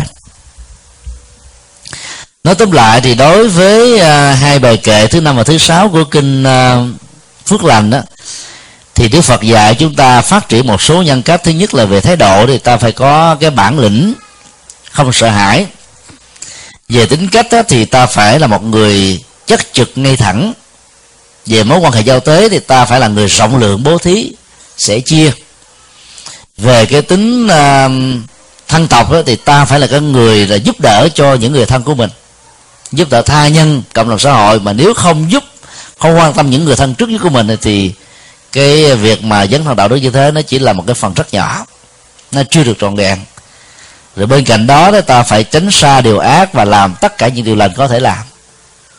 Điều ác nhỏ nhất cũng nên tránh, mà điều lành á, lớn lớn cho đến nhỏ ta cũng không nên chê. Làm được như thế thì ta đang tích tụ hạnh phúc và sống với hạnh phúc và biến hạnh phúc không chỉ còn là một ước mơ mà là một hiện thực. Thì bây giờ à, là phần à, giải đáp những cái à, thắc mắc. Xin quý vị có thể nêu ra bất kỳ một cái câu hỏi gì liên hệ đến Phật pháp nói chung. Miễn là đừng là những câu hỏi thuộc về lý thuyết, bởi vì lý thuyết ta có thể tìm đọc ở trên sách vở nam mô a di đà phật kính thầy thầy cho phép chúng con được hỏi tất cả những cái chủ đề không cần thiết là cái chủ đề mà thầy thuyết giảng hôm nay. À, cũng nằm trong vòng Phật pháp vấn đáp thì thưa thầy coi cho con à, xin được hỏi một câu để à, hiểu thôi. Thầy là người đã từng tiếp xúc với những nhà ngoại cảm như là những cái băng mà chúng con đã thỉnh được ở chùa giác ngộ. À, đại khái là cô trần thị bích hằng à phan thị bích hằng và nhiều nhà ngoại cảm khác đó. Thưa thầy à, cái thế giới tâm linh à, mà cô bích hằng thường gặp gỡ à, hay là qua những cái trai đàn chẳng tế của Phật giáo thì cô ta cho biết là thấy những người à, vất vưởng à, dắt diều để vào trong những cái chỗ mà trai đàn chẳng tế như vậy để hưởng à, ăn Phật. Đó là những người không có được siêu sinh mà thôi hay là cô Bích Hằng có thể tiếp xúc những người đã đầu thai rồi? Gia sử đã đi đầu thai sau 49 ngày rồi thì cô tiếp xúc với những người đó bằng cách nào? Mà nghe nói rằng là cũng có tiếp xúc với những người hầu như là ờ, rất là chết, rất là lâu xa xưa. Không lẽ những người đó họ vẫn còn ờ, ở trong một cái thế giới vô hình cả thế kỷ, hai, ba thế kỷ sao vậy, thưa thầy? Dạ, đó câu hỏi của con. Yeah. Trước nhất về à, khái niệm tâm linh đó thì à, nó có hai nội dung để tiếp cận. Nội dung thứ nhất á nó là cái từ uh, spirituality của tiếng anh. Tức là cái phần uh, đời sống văn hóa tâm linh. Khi mà sự chuyển hóa các cái năng lượng tiêu cực của tâm nó được thực hiện một cách tốt đẹp. Thì cái khái niệm đó chỉ cho cái tầng cấp tâm linh đạt được mức độ cao cái nghĩa thứ hai mà cũng là cái nghĩa phổ biến được các nhà ngoại cảm sử dụng trong cái từ tâm linh đó là ghost, tức là ma quỷ những người chết mà chưa được siêu. Thì khi giao tiếp với cái thế giới à, ma quỷ như vậy đó, các nhà ngoại cảm bằng cái năng lực trường sinh học, từ cái cơ cấu ADN của các hương linh, còn lại bằng à, các cái à, xương hay là tro cốt làm cho họ nhận dạng được hình thù vóc dáng của những người này trước khi chết. Trường sinh học đó là một cái cách thức để giúp cho các nhà ngoại cảm nhận diện ra được các hương linh này là ai. Và từ đó các cái cuộc truy tìm để tạo ra cái tình huống tái hội ngộ giữa kẻ sống và người chết đó, mang lại hạnh phúc cho rất nhiều người. Sau cái thời gian chiến tranh ly loạn mà người chết đã bị mất tích trong rất nhiều năm vừa qua. Khi mà một hư linh qua đời với hình thức là một uh, cô bé 8 tuổi chẳng hạn thì vài chục năm sau nếu cô ta chưa được siêu thì nhận dạng cô ta cũng là một cô bé 8 tuổi. Mặc dầu 50 năm sau đó là nếu theo tính theo tuổi thọ thì cô ta được 58 tuổi không ạ? À? nhưng hình thù mà nhận dạng vẫn dựa trên cái trường sinh học lúc mất để mà nêu ra cái tiêu chí nhận diện. Vấn đề đặt ra đối với những người phật tử, và cũng là mối quan tâm hàng đầu, không phải là việc tìm ra được tro cốt bị mất tích. Mặc dầu có rất nhiều phật tử đó, khi mà chưa tìm được người thân của mình đó, cái lòng mình nó sai rất vô cùng. Mà nhất là mình biết là có rất nhiều nhà ngoại cảm hiện nay có thể làm được việc đó, nhưng ta lại không có cơ hội nhờ hoặc là nhờ mà người ta không làm được cho nên ray rất đó làm cho người sống cũng bị khổ đau như là kẻ chết. Điều quan trọng hàng đầu đó là làm thế nào để giúp cho các hư linh được tái sinh. Mà mấu chốt của vấn đề đó là cái gút tâm lý thôi.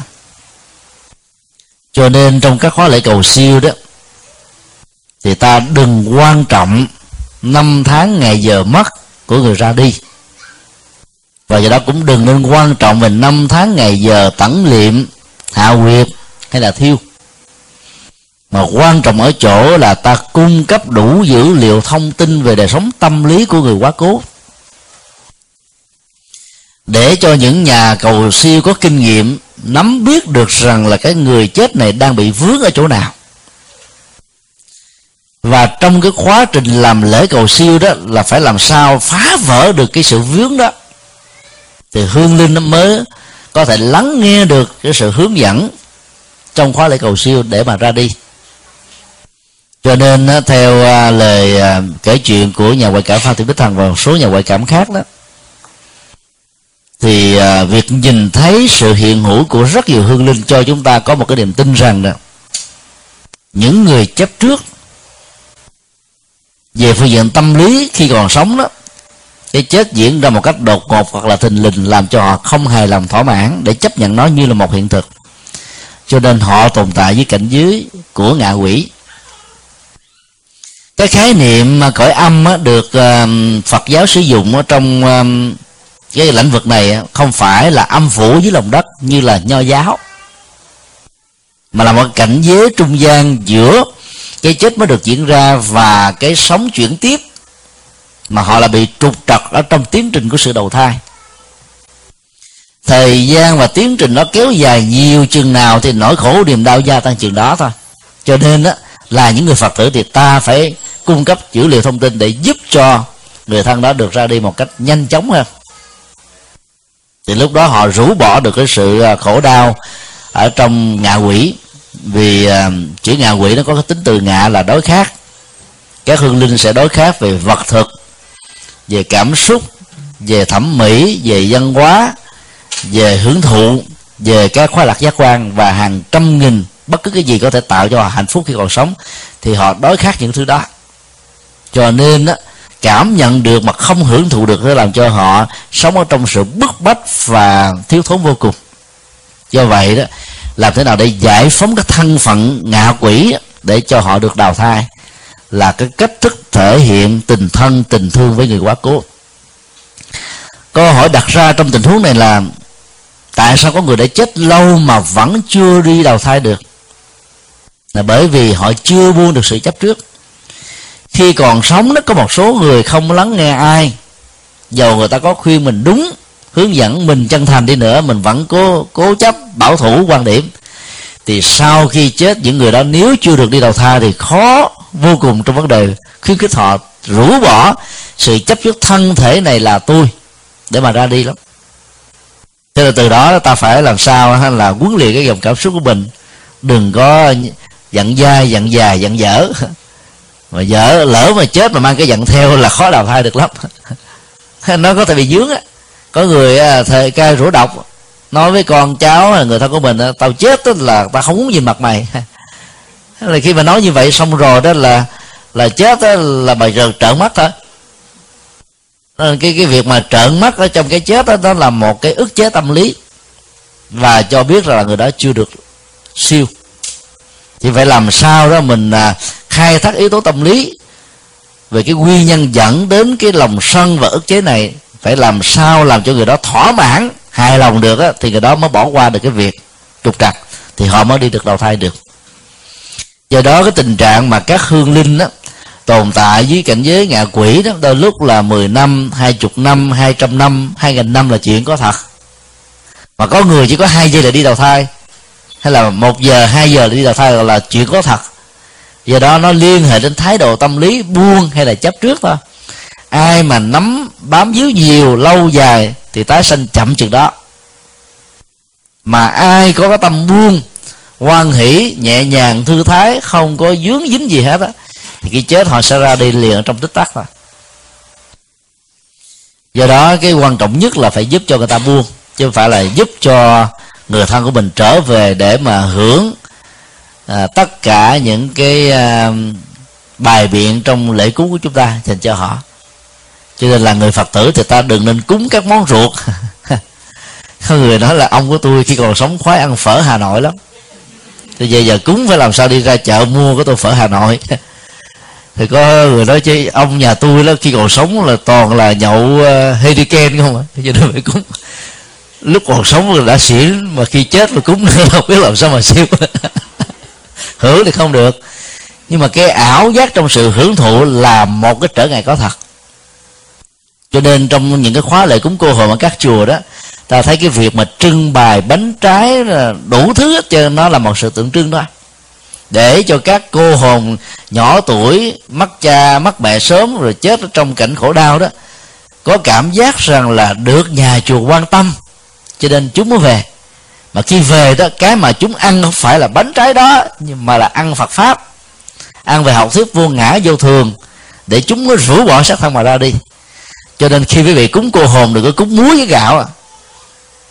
Cúng muối, cúng gạo là không áp phê đâu cúng cho cô hồn bây giờ phải cúng sô cô la kẹo bánh trái hấp dẫn của mỹ đó, thì nó mới nó mới về đông.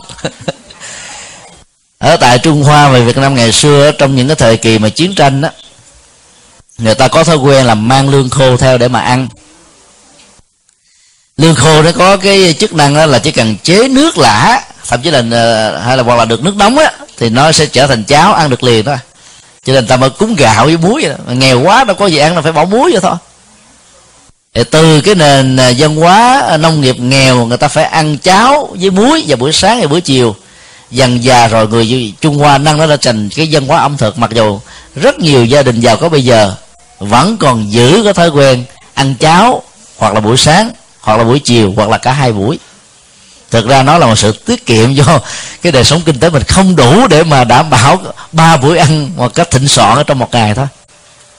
Cho nên cái văn hóa mà cúng gạo là bởi vì trong giai đoạn đó ta nghèo quá, ta cúng lương khô đó. Bây giờ mà mình ăn sống gạo vô còn sinh bụng mà. Mình ăn đâu được đâu. Muối mình sao ăn được? Chỉ niêm nếm thôi. Chứ mà cúng cô hồn như thế đó, làm sao nó thấy mình quan tâm nó được mà nó về không à? Cho nên cúng không có kết quả và bánh trái càng nhiều đó thì càng tốt. Mà thậm chí bây giờ đó cúng cô hồn trong thời hiện đại đó ngoài bánh trái mình còn phải để xe cộ các trò chơi điện tử nó mới về hấp dẫn. Nó có thêm chữ công nghiệp mới đó. Và nó thích những thứ đó cho nên cái gì mà bài biện đúng với cái gu của nó là nó về thôi. Còn việc mà cúng uh, thực phẩm đó thì ta đừng nên đãi đồ mặn vì hương linh không ăn được do người thân thương mà làm cho nên phải gieo cái nghiệp sát sinh. Thì kẻ còn lẫn người mất đều bị tổn thọ giống như nhau. Cho nên ta phải cúng đồ chay vì không ai ăn được cả, chỉ là tượng trưng. Và do đó việc cúng chay sẽ giúp cho hương linh đó có cơ hội thiết lập tình thân, tình thương với người thiết lập, với người cúng. Và từ đó họ dễ dàng nghe sự hướng dẫn trong các khóa lễ cầu siêu của các nhà sư. Từ đó mới rũ bỏ được. Cho nên cái câu hỏi đặt ra là liệu các cái lễ trai đàn chẳng tế, bình đẳng giải quan và những cái khóa lễ cầu siêu đó có thật sự giúp các hư linh siêu sinh thoát hóa hay không? Thì câu trả lời là tùy thuộc vào thái độ chấp nhận hay là phủ định của hương linh. Có một số người còn sống khi họ gặp khó khăn đó, được người khác tế, nâng đỡ, giúp đỡ, họ mà phủ định nó tôi đâu có khó, tôi đâu có nghèo đâu, tôi không cần giúp. Họ bị tự ái đó họ vẫn không muốn nhận của người thân mình giúp đỡ gì hết á. Những người như thế chết mà nếu họ không siêu được á, thì ta giúp họ cũng khó lắm ạ. À. thì mình có giả sử có giảng kinh thuyết pháp cho hương linh hương linh cũng không chịu nghe. Thì quê thôi. Pháp phật nhiệm màu cỡ nào đi nữa mà hương linh không điều hành tỳ theo để rũ bỏ được. Thì cái chuyện chấp trước vẫn dính ở cái cõi âm cho nên á, là người thân và người thương phải đóng một vai trò hỗ trợ rất là nhiều trong gia đình giàu cái người khó tánh ờ, cỡ nào đi nữa thì họ vẫn có cái người họ quan tâm nhất và lắng nghe nhất. Thì trong các khóa lễ cầu siêu đó ta phải hướng dẫn cho người đó nói lên những cái điều cần phải nói. Ví dụ như một ông chồng à, à, có một cái cô vợ đẹp trẻ tuổi hơn mình và ông ta chết một cách đột tử ông ta khó siêu lắm. Bởi vì cái câu hỏi ông ta đặt ra là liệu vợ tôi có tái giá thì một bước thứ hai không? là tái giá với anh nào đây? Điều đó đã làm cho anh ta là khó ra đi được lắm. Thì lúc đó người vợ phải hợp tác với những người làm lễ cầu siêu. Và phải làm theo cái lời hướng dẫn. Phải phát nguyện bằng trái tim của mình. Em sẽ không có tái giá. Không bước thì một bước thứ hai nữa. Em sẽ chung trĩ. Và trong thời gian sống chung với nhau đó, cái hạnh phúc trong lứa đôi của chị chúng ta đã làm cho em rất là thỏa mãn về đời sống hôn nhân rồi do đó em không cần có nhu cầu tìm đến người nào khác, cho nên anh hãy an tâm. Nói thiệt chứ đừng nói lừa nha. Hương linh biết rõ. Lắm thì ít nhất ở trong 49 ngày mà mình giữ được như vậy, hoặc là tiểu tường, đại tường hai năm sau đó, ta làm được như thế thì các hương linh mới ra đi nhẹ. Sau đại tường hương linh đi rồi, mình có quịch lại hứa của không sao? Nói chơi cho vui. Vì lúc đó, cái ước hôn nhân nó không còn nữa thì ta được quyền về phương diện luật pháp và về phương diện pháp phật. Nếu có nhu cầu tái giá thì cứ tái giá thôi, không sao hết á. Nhưng trong thời gian tang lễ đó, mà nếu hương, cái người thân, vợ hoặc là chồng của hương linh mà có một cái tâm ý nghĩ về một người khác là hương linh tức tối vô cùng, ho, họ không siêu nổi. Do đó ta phải khai thác cái tâm lý để cung cấp các dữ liệu đó cho người cầu siêu. Và phải làm sao để cho những người thân thương nhất phải nói bằng trái tim bằng cái sự chân thực của mình thì hương linh mới hài lòng mà ra đi. Ví dụ như trong gia đình à, một người cha già, để là một cái gia tài kết xù, có hai đứa con đó. Mà hai đứa con này nó không thừa nhận lẫn nhau. Nó giành gia tài, nó tranh giành, nó đấu đá lúc mà ông còn sống. Khi ông chết thì ông sẽ rất là lo, sợ chúng sẽ trở thành kẻ thù, thậm chí là giết nhau nữa. Thì lúc đó rồi ông sẽ lẳng quẩn trong già với những nỗi lo là giữ cái tài sản không để cho nó bị tổn thất, với nhau lo không để cho những đứa con đánh lộn nhau nhưng nó vẫn đánh lộn. Nó vẫn thưa nhau ra tòa, vân vân. Cái tình trạng đó nếu mà kéo dài lâu dài chừng nào thì hương linh đó sẽ bị dướng díu chừng đó đó. Cho nên trong khóa lễ cầu siêu đó, thì nhà cầu siêu sẽ phải hướng dẫn hai đứa con có tranh chấp phải nói sự thật thôi. Hoặc ít ra, một người nào đó cung cấp cái sự thật này để cho hai bên phải cam kết và thỏa hiệp với nhau rằng là sẽ không làm trái lại với di chúc của ờ, người cha vừa nằm xuống. Tôn trọng cái di chúc đó, mặc dù một người tiếp nhận là 30% người còn lại là 70% cũng phải đồng tình thôi. Chứ bằng không mà tranh chấp đó thì người kia khó ra đi được lắm. Do đó đó, vấn đề nằm ở chỗ là cái bế tắc nó thuộc về phương diện gì thì ta phải cung cấp thông tin để cho những người làm lễ cầu siêu tháo gỡ bằng cái phương diện đó tháo gỡ bằng cách nào? Tức là ta truyền cái năng lực của sống tâm thôi. Các hương linh đó có một số người trước khi chết họ bị điếc. Có người thân họ lo quá à, lúc mà người à, hương linh chết bị điếc rồi, sau khi mà qua đời đó là liệu nói người đâu có nghe được hay không? Đừng có lo. Cái giác quan bị điếc, bị mù, hay là những chi phần của cơ thể không được toàn vẹn đó, nó không tiếp tục ảnh hưởng hương linh sau khi qua đời hương linh khi mà không còn cái thân thể nữa đó, thì cái nhạy cảm về giác quan tâm thức sẽ mạnh gấp nhiều lần khi họ còn có tâm thức ờ, còn có thân thể. Cho những gì chúng ta suy nghĩ nó tạo ra một cái sóng từ lan truyền trong không gian. Và các hương linh dễ dàng bắt nhận được cái sóng từ đó rõ ràng hơn mình.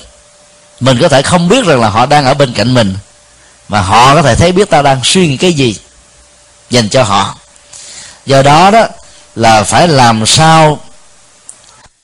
Trong lúc làm lễ cầu siêu, mình phải tập trung thật là cao và hướng đến cái việc giúp cho người kia rũ bỏ sự chấp trước. Thì toàn bộ cái khóa lễ cầu siêu nó nằm ở chỗ đó. Cho nên việc có quý thầy, quý sư cô làm lễ cầu siêu hay không nó không quan trọng nữa. Mà quan trọng là những người thân phải tập trung cao độ để giúp cho hư linh rũ bỏ. Này, có thêm à, các nhà cầu siêu tâm linh có kinh nghiệm đó, thì cái việc hỗ trợ vẫn tốt. Còn trong tình huống ta không thể thỉnh mời được do cái hoàn cảnh xa hoặc ở nơi đó không có các nhà sư thì ta phải tự làm. Và người thân thương nhất ở trong gia đình đó, đối với quan hệ của hương linh đó, nói hương linh sẽ nghe hơn là những người khác. Ta cũng phải lưu tâm đến yếu tố uh, tứ hành xung. Dĩ nhiên là ta không có kỵ theo cái kiểu là ai là tứ hành xung thì không nhìn mặt hương linh lúc mà đóng cái nắp quan lại phải xây lưng chỗ khác như thế là mê tín và dị đoan. Còn ta hiểu về tứ hành xung ở chỗ là cái người nào có cái quan hệ mà thuận nhất với hương linh nói, hương linh dễ dàng nghe hơn. Còn có người khi còn sống nói răng câu là cãi lộn câu. Bây giờ có khuyên khuyên hương linh cả đời đó, hương linh dễ gì nghe đâu. Ngoài trừ những lời xin lỗi. Nếu hai người có một cái vết hằn nào đó, rồi cái lỗi nằm ở người còn sống, dầu cho hai người xung khắc với nhau, người này xin lỗi với hương linh cảm thấy là nhẹ cái cõi lòng cho nên rũ bỏ mà ra đi được không bị ức. Cho nên, tùy theo tình huống mà ta chọn cái người cần phải săn nhắc hay là nhắn gửi cho hương linh để hỗ trợ tâm lý cho người đó, thì lễ cầu siêu mới thành công. Còn ta giao khoán cho các nhà sư, không cần bận tâm gì hết. Thậm chí có nhiều người đó là ghi cái danh, cái cái tên cầu siêu của mình ra hàng trăm nghìn tấm. Bây giờ có máy photo đó. Khi gỡ cho mọi người đi chùa tấm, dán trên cái đại hồng chung bỏ vào cái chuông gia trì à, để với cái đế tượng phật để mong cho hương linh được siêu sinh làm sao siêu nổi. Không có nỗ lực về tâm lý mà truyền những cái năng lực để cho họ rũ bỏ thì không có giá trị gì hết á. Cho nên ta không cần phải làm lễ cầu siêu nhiều nơi mà chỉ cần làm ở những nơi quan trọng thôi. Để giúp cho người đó được uh, rũ bỏ thì cái kết quả mới có. Họ không làm đúng những điều như thế thì uh, khó mà bỏ được lắm. Cho nên khi làm lễ cầu siêu đó thì đừng nên làm ở nhà mà làm ở chùa thì tốt hơn. Tại vì về nhà đó cái máy ấm gia đình hạnh phúc những cái kỷ niệm đẹp nó sẽ gợi hư linh nhớ lại cái quá khứ nhiều. Họ khó ra đi. Còn làm ở chùa đó thử thỉnh mời hư linh về hư linh sống ở trong cái giao giao hưởng cộng uh, của đời sống tâm linh. Thì hư linh dễ dàng rũ bỏ. Còn chừng nào mà hương linh bị chấp trước ở cái ngôi nhà đó nhiều thì ta phải tới ngay cái chỗ đó để làm lễ cầu siêu thôi thì để giúp cho người đó bỏ mà ra đi. Hoặc là họ chết một cách ờ, bất đắc kỳ tử ở một nơi nào đó thì ta đến ngay chỗ đó để cầu siêu vì họ sẽ có khuynh hướng lãng vãng và biến cái chỗ này thành cái ngôi nhà của mình. Mặc dù trên thực tế nó không có, nhưng họ họ vẫn bám chấp vào. Thì ta đến cầu siêu như thế thì tốt. Còn phần lớn các tình huống còn lại là ta làm lễ cầu siêu ở chùa vẫn tốt hơn bên cạnh đó, việc làm lễ cầu siêu tại chùa nó còn giúp cho những người thân chưa biết đạo có cơ hội để biết được đạo. Do vì thương tưởng người quá cố thôi, cho nên là phải đến chùa mà làm lễ. Mà đến chùa, ta cung cấp thêm dữ liệu của gia đình mình, ai bế tắc cái gì, ai trở ngại cái gì, phải báo cho cái ông thầy chủ trì biết hết. Để trong lúc mà giảng và thuyết á, thì ông trì ông nói đúng nghe tim đen là làm cho ta giật mình, ta quy ngữ về Phật pháp. Thì như vậy mình độ luôn cả những người còn sống thông qua cái việc độ người quá cố. À, là, là là hai việc cùng ở trong à, một nỗ lực thì kết quả nó vẫn cao hơn là làm ở nhà. Và làm ở nhà đó người thân bằng quyến thuộc của mình chưa có cơ hội đi chùa sẽ không có cơ hội đi chùa nữa. Do đó chúng tôi đề nghị là chúng ta nên tổ chức tại chùa. Nó thuận lợi hơn là tổ chức tại nhà.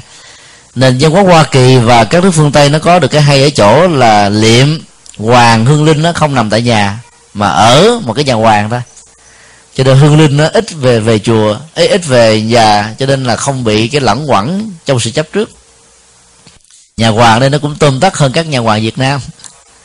Nhà hoàng việt nam đó là cái không gian nó nhỏ vài chục cái à, hòm cùng hoàng một lúc. Mạnh ai là chổi kèn lên bên đây là kèn tây bên kia là kèn ta. Lúc thì buồn khi thì vui. Mà các nhà sư đến làm lễ cầu siêu đó, tụng một chút là tắt cổ hết tắt tiếng hết tiếng ồn quá, phải tụng lớn.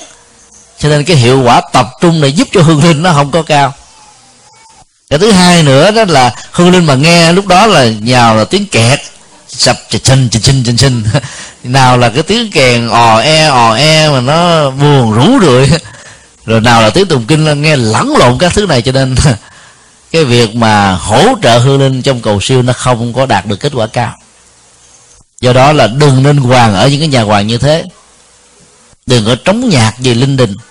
Để cho các khóa lễ cầu siêu đó được diễn ra một cách tốt thì sự hỗ trợ hương linh trong việc siêu sanh nó mới được đảm bảo hơn.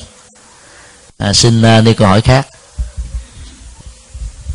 Mà thầy tự tử có câu hỏi như thế này. Một trận động đất uh, thì chết cả trăm ngàn người. Đó là cái cận thứ nghiệp. Và thầy theo thầy thuyết giảng thì những người đó họ không chấp nhận cái chết. Thì như vậy, cái cận tứ nghiệp đó và cái nhân quả của đạo Phật, nó có trái ngược hay nhau không? Thứ nhất, câu hỏi phụ là như, thí dụ như ni sư trí hải là một bậc chân tu, bị đụng xe chết, như vậy thì cận tứ nghiệp như vậy thì theo ý thầy đệ tử ông hiểu, thì theo ý thầy thì ni sư sẽ như thế nào về nhân quả? Bởi vì ni sư là một bậc chân tu. Dạ mô phật chào cảm ơn thầy Quang đó là hai câu hỏi hay về à, cận tử nghiệp. Cận tử nghiệp đó là một cái năng lực diễn ra trước cái chết mà phần lớn nó thuộc về thái độ của tâm và một số tình huống đó là hành động của tay chân và lời nói. Có một cái cái tác động ảnh hưởng đến cái khuynh hướng tái sinh của một hương linh trong quá trình của tái sinh. Cho nên bản chất của cận tử nghiệp có thể tạo ra một sự đột biến ở những giờ phút cuối của cuộc đời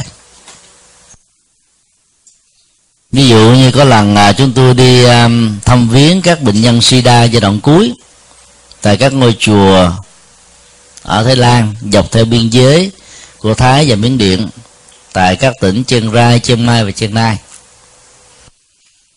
Thì trong số các bệnh nhân giai đoạn cuối đó là có những người theo hồi giáo. Họ không có tin phật nhưng được nuôi dưỡng trong các à, nhà chùa chúng tôi đến đó làm lễ cầu an cho họ thì trong lúc tụng uh, chú đại bi thì có hai tình huống là họ trút cái hơi thở cuối cùng để mà ra đi. Trước đó thì à, nếu quan sát thì ta thấy cái gương mặt của họ đó nó nhăn nhó khổ đau lắm. Và cái người bệnh nhân đang cố gắng gượng dậy để chào nhà sư Việt Nam. Nhưng họ gượng không nổi rồi họ ra những cái dấu ví dụ cái tay vua lên mặt quơ cũng không nổi biết là họ đang chấp tay. Mặc dù cái lời tụng kinh trong tình huống này đó là cái người nghe không hiểu chi hết á, nhưng mà có tác động hỗ trợ về tâm lý. Cho nên đó là khi mà họ trút hơi thở cuối cùng với một cái niềm thỏa mãn đó thì nó sẽ thể hiện qua những cái cái cử chỉ của gương mặt. Ví dụ như mắt họ nhắm nhẹ nhàng thư thái miệng nó hơi nở chết nở một cái nụ cười nho nhỏ thôi. Ra đi. Thì cái niềm vui đó sẽ giúp cho họ có một cảnh giới tái sanh an lành. Ra với đời sống mới thì họ có cái à, cá tính là lạc quan. Và không có sợ hãi cái chết. Tức là họ chấp nhận cái chết đối với mình. Có một vấn đề mà ta phải um, ghi nhận đó là không nhất thiết ai bị chết đột tử đó đất kỳ tử hay là quạnh tử theo nó theo kinh dược sư đó đều không tái sanh được. Vấn đề còn lại nằm ở chỗ đó là cái chết nó diễn ra như thế nào và phản ứng đối diện với cái chết đó ra làm sao mà thôi. Ta hãy thử quan sát cái uh, những cái thước phim uh, Titanic. Ở cái giai đoạn mà chiếc thuyền bắt đầu nó chìm xuống ở dưới lòng uh, đại dương vào cái mùa đông giá lạnh nhất thì nó có một cái đoạn rất là ấn tượng như thế này đó là vị mục sư cầm sâu tuổi trên tay và yêu cầu à, các tín đồ thuần thành á hãy niệm danh chúa để được chúa cứu. Những người tín đồ đó nghe theo lời khuyên của ông á, thì họ niệm một cách rất là thuần thành theo cái lời kinh. Họ dở kinh ra trong khi đó là rất nhiều người chạy hoảng loạn để tìm cái cái cái cái sống nhưng mà họ vẫn bị chết. Do vì cái số thuyền ở trên tàu không đủ để đưa họ vào trong bờ cho nên những người giàu được ưu tiên, có đến là phụ nữ và trẻ em, còn những người còn lại sẽ bị chết. Những người đó vẫn tiếp tục niệm niệm niệm, và cái chiếc thuyền nó đã chìm xuống và tất cả đều chết. Nhưng riêng cái vị mục sư yêu cầu người ta niệm á, cái cảnh quay cận cái mặt của ông ta méo sọ à méo sẹo à bởi vì ông đang sợ chết. Ông không muốn chết. Mặc dầu ông có niềm tin là chúa sẽ cứu, nhưng mà trên thực tế thì chúa đã đã chẳng cứu. Và tất cả mọi người đã chết về cái nhân quả và đời sống, cái chết của họ, đến giai đoạn đó đã kết thúc. Cho nên nếu chúng ta phân tích về cái tâm lý của vị mục sư và những tín đồ đó, thì các tín đồ sẽ tái sanh tốt. Ông mục sư này đó, tái sanh không tốt.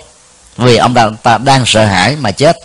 Còn những người kia đang có niềm tin mà chết. Cho nên đó, họ chết trong một cái trạng thái rất là an lành, giàu, họ tin theo chúa trở lại vấn đề của ờ, cái cuộc chết tập thể trong ờ, sóng thần động đất đây đó trên hành tinh của mình. Thì thường cái động đất nó diễn ra trong vòng có vài chục giây thôi. Sau đó nó có những cái địa chấn phụ thuộc kéo theo sau. Và nhiều nhất là mỗi cuộc động đất đó nó khoảng chừng 90 giây thôi. Cái chết nó diễn ra đối với phần lớn những người nạn nhân trong tình huống này đó là vài giây sập đổ xuống là họ chết liền tức tắc cho nên lúc đó có nhiều người chưa kịp sợ hãi về cái chết thì cái chết đã diễn ra với mình rồi. Thì họ cũng có thể ra đi được chứ không phải nhất thiết là bị vướng, bị dính. Còn có một số người chết từ từ, ví dụ như là khi đá, nhà, cửa nó sập xuống rồi họ bị kẹt.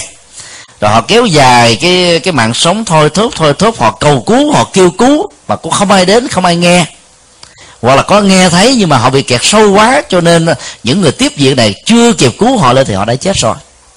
Thì cái chết đó nó diễn ra ở trong một cái tuyệt vọng khổ đau la cầu kêu. Thì chưa chắc là họ không thừa nhận cái chết. Nhưng nếu họ có được tái sanh đó, thì cái thái độ sợ hãi đó đối với những người này nó có như là một bản năng. Nó ảnh hưởng đến cái tâm lý của người đó khi tái sanh thôi do đó không nhất thiết là ai sau khi chết ở trong những cái tình huống hoạn tử đó đều bị dướng ở trong cái cảnh giới ngạ quỷ. Cho nên vấn đề còn lại nó vẫn là thái độ thôi. Ai tiếc nuối và nếu cái sự sống thì đó không ra đi được. Còn ai đó buông nó thì sẽ ra đi được. Còn những cái trạng thái tâm lý đó nó sẽ để lại như là những cá tính khi người ta sinh ra. Trong trường hợp của ni trưởng trí hải đó, thì ta thấy là cái hạnh phúc của ni trưởng ngoài việc dịch kinh viết sách giảng dạy cho tăng ni và phật tử hữu duyên đó thì còn là cả một quá trình dấn thân làm từ thiện. Hầu như là ni trưởng chí hải làm từ thiện rất là nhiều. Và cái chết dẫn đến đối với ni trưởng là cái buổi đó đó, là có một cái trận đá banh giữa hai cái đội à, tương đối là có nổi tiếng thì cái người tài xế của đi trưởng là cái cái người ghiền bóng đá. Cho nên anh ta nó cứ hối hả vội vã để mong được về xem cái trận đá banh đó. Mà tới cái người đó, đó thì ta biết đó là nó đã từng có những cái chết tai nạn giao thông diễn ra rồi. Nên ta bất cẩn một chút xíu dẫn đến cái chết của một số người trong đó có những phật tử đi làm từ thiện từ hoa kỳ về việt nam dĩ nhiên là, là cái cô thị giả còn sống sót kể lại đó. Thì cô nói là lúc đó đó là trên xe ai cũng ngủ hết rồi. Tất cả đều đang ngủ. Ngoài trừ anh tài xế và cô thị giả đây đang thức thôi. Và khi cái chết diễn ra trong lúc mình ngủ thì đâu có nỗi sợ rồi đó không à? à là vừa mở mắt ra là mình đã trở thành người thiên cổ rồi. Cho nên là họ không có dịp không có đủ thời gian để mà tiếc nuối nữa. Thì trong tình huống như thế thì, cái trạng thái niềm vui hạnh phúc trong lúc mình đang đi làm từ thiện trên một cái chuyến về như vậy nó trở thành là cái cận tử nghiệp quan trọng và ảnh hưởng chi phối cái đời sống của những người ra đi này. Do đó khi tái sanh ra đó thì những vị như ni trưởng trí hải sẽ tiếp tục là một nhà hoàng pháp giỏi và cũng là một nhà từ thiện giỏi và không còn sợ cái chết là gì nữa. Cái chết chỉ là một cái trò đùa và không làm cho mình bị nao núng dấn thân nhiều hơn nữa trong cái con đường làm còn gian dở kiếp này. Và những người à, làm từ thiện đi cùng phái đoàn của ni trưởng đó, theo cái ghi nhận của cảnh sát giao thông lúc đó đó, là họ chết ngay tại chỗ đó. Chỉ có một, hai sư cô trẻ đó thì đưa vào trong bệnh viện, một vài giờ sau mới chết.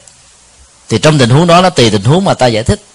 Còn phần lớn là ta chết tại chỗ, cho nên nó chưa kịp sợ hãi là đã chết rồi thì đó nó không ảnh hưởng gì đến cái tiến trình tái sanh của họ. Và ngược lại đó họ còn có được một cái năng lực có thói quen làm từ thiện và tốt. Còn những người nào ví dụ đang hôi hớp rồi sau đó đưa vào bệnh viện rồi chết. Và trước khi chết đó, họ có những cái tâm lý nuối tiếc rằng là phải mà ngày hôm nay tôi không đi làm từ thiện có lẽ là tôi đâu bị chết như thế này. Những câu nói giá mà nếu mà phải mà đó làm cho họ chết trong sự tức tối và không chấp nhận thì cái tiến trình tái sanh có thể bị trở ngại. Cho nên người phật tử phải thực tập một cái thói quen là chấp nhận hiện thực. Dầu hiện thực đó tốt hay là xấu, thuận hay là nghịch, để những cái biến cố diễn ra với chúng ta nó không lưu lại mỗi cái nỗi đau ức chế, và mình chấp nhận vượt qua nó một cách rất là dễ dàng và thành công. Và đây là cái kỹ năng trị liệu tâm lý khi chúng ta ứng xử trong cuộc đời. Cho nên á là khi ta chết trong việc làm từ thiện nó vẫn tốt gấp trăm nghìn lần so với lúc ta chết đang ăn chơi không à và nhất là cái việc làm từ thiện đó nó mang niềm vui, hạnh phúc cho những người khác. Do đó đó, đối với người phật tử, ta đừng nên phân tích theo cái kiểu, có lẽ là vô phước lắm mới chết khổ đau như thế này. Cái nhân duyên, quả báo, nghiệp của từng con người, mỗi người nó mỗi kiểu à.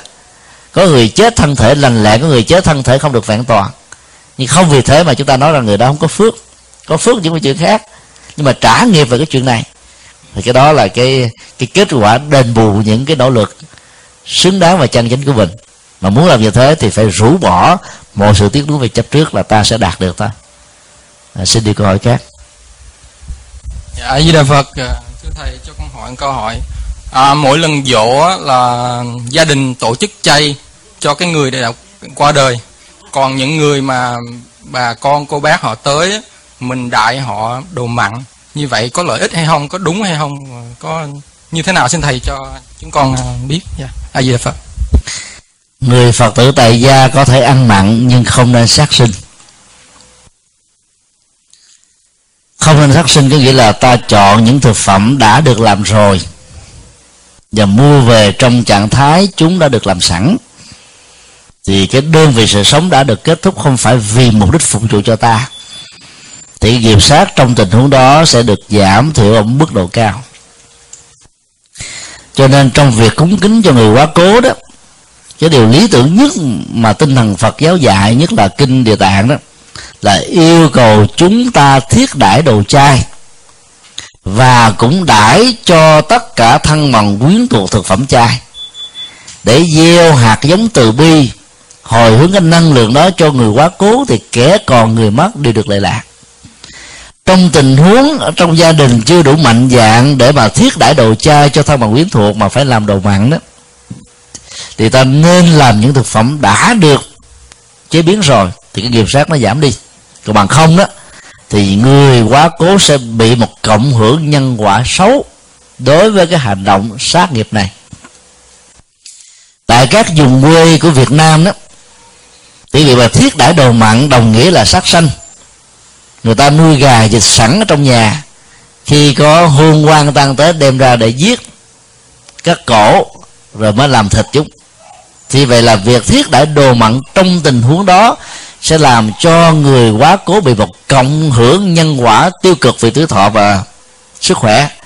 Cho nên tái sinh ra đó, họ sẽ không được là khỏe mạnh, hoặc là có những cái tình huống là ảnh hưởng đến tuổi thọ là điều có thể diễn ra và khó có thể phủ định được. Cho nên là người phật tử thì cố gắng là hạn chế một cách tối đa. Và giả sử ta có phải đại cúng đồ chay đấy thì không ai chết do ăn chay một ngày. Nếu nó không có lệ thì nó không gì có hại cho á. ta mạnh dạng và làm, mà làm đồ ăn thật là ngon, thì thân bằng của ta nhiều khi ăn xong rồi kiền mốt mà bắt chước ăn chay luôn. Không chừng nữa.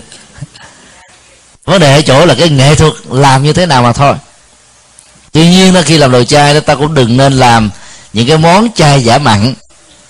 Bởi vì cái thực phẩm chay giả mặn đó, nó làm hư tâm những người ăn chay lâu năm và và hư tâm những người xuất gia.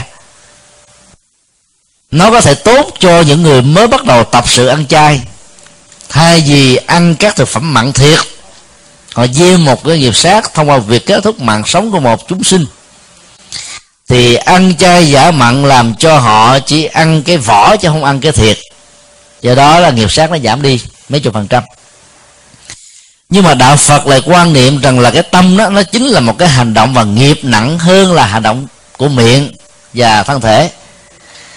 Khi mà mình cầm cái đũa gấp một cái đùi gà, mà trên thực tế là làm bằng à, cái cái cái củ xả không à và đậu hũ kia rồi pha tẩm màu giống như là gà quay. Ăn vào thì ta đang hình dung đây là cái đùi gà chứ ta đâu đó là đậu hũ ki đâu. Và đang nuốt vào là nuốt cái đùi gà cho nên cái đơn vị sát sanh gián tiếp vẫn được thực hiện. Khi ta làm những con tôm hùm và nuốt vào bên trong đó, ta nghe cái mùi tôm hùm thật sự chứ không có nghe mùi chay nuốt vào con bạch tuộc thì ta cũng là nuốt con con con con bạch tuộc chứ đâu phải là nuốt một con gì khác đâu. Mà cái hương vị cái gia vị của thực phẩm chay giả mặn đó, nó tanh hôi ý hệt như là đồ mặn đây. Do đó nó gợi là những cái hạt giống sát nghiệp và ăn mặn của những người đang ăn chay này trong thời gian quá khứ. Và nó làm thương tổn tâm từ bi của người đó một cách trọn vẹn. Cho nên thay vì cúng đồ chay giả ờ, ăn uống cái chay giả mặn thì ăn mặn thiệt cho rồi. Chứ còn mình đã ăn chay rồi đừng làm như thế còn ngài à, huệ năng đó cho chúng ta một bài học lịch sử. Trong giai đoạn ẩn tu ở trong rừng sống à, với những người thợ săn vốn lấy thịt là món ăn ngon. Thì ngài đã duy trì cái việc ăn chay một cách tương đối bằng cách đó, giả vờ cho họ biết là mình có chứng bệnh bao tử. Ăn thịt cá vào không tiêu hóa được. Cho nên khi làm thịt nấu thịt cho những người này đó thì ngài bỏ rau, quả vào ở trong cái nồi thịt. Để chọn phần rau quả mà ăn, còn phần thịt thì dành cho mấy cái người cướp và và và thợ săn họ còn mừng thêm nữa. Mà họ lại không hoài nghi đây là một nhà sư giả hình. Do đó ngài đã sống một cách bình an trong suốt thời gian ẩn dật 11 năm. Thì trong tình huống không thể nào ăn chay được, ngài vẫn duy trì cái sự ăn chay tuyệt đối. Bởi vì ở trong rau quả củ mà ngài nấu chung với thịt nó vẫn có thịt nho nhỏ. Thì đó là cái nghệ thuật để tạo sự ăn chay trong hoàn cảnh không thể ăn chay. Còn bây giờ chúng ta có thể ăn chay được mà chúng ta vẫn còn tiếc nuối thực phẩm mặn, tạo ra các loại thực phẩm mặn thì nó làm hư tâm của mình.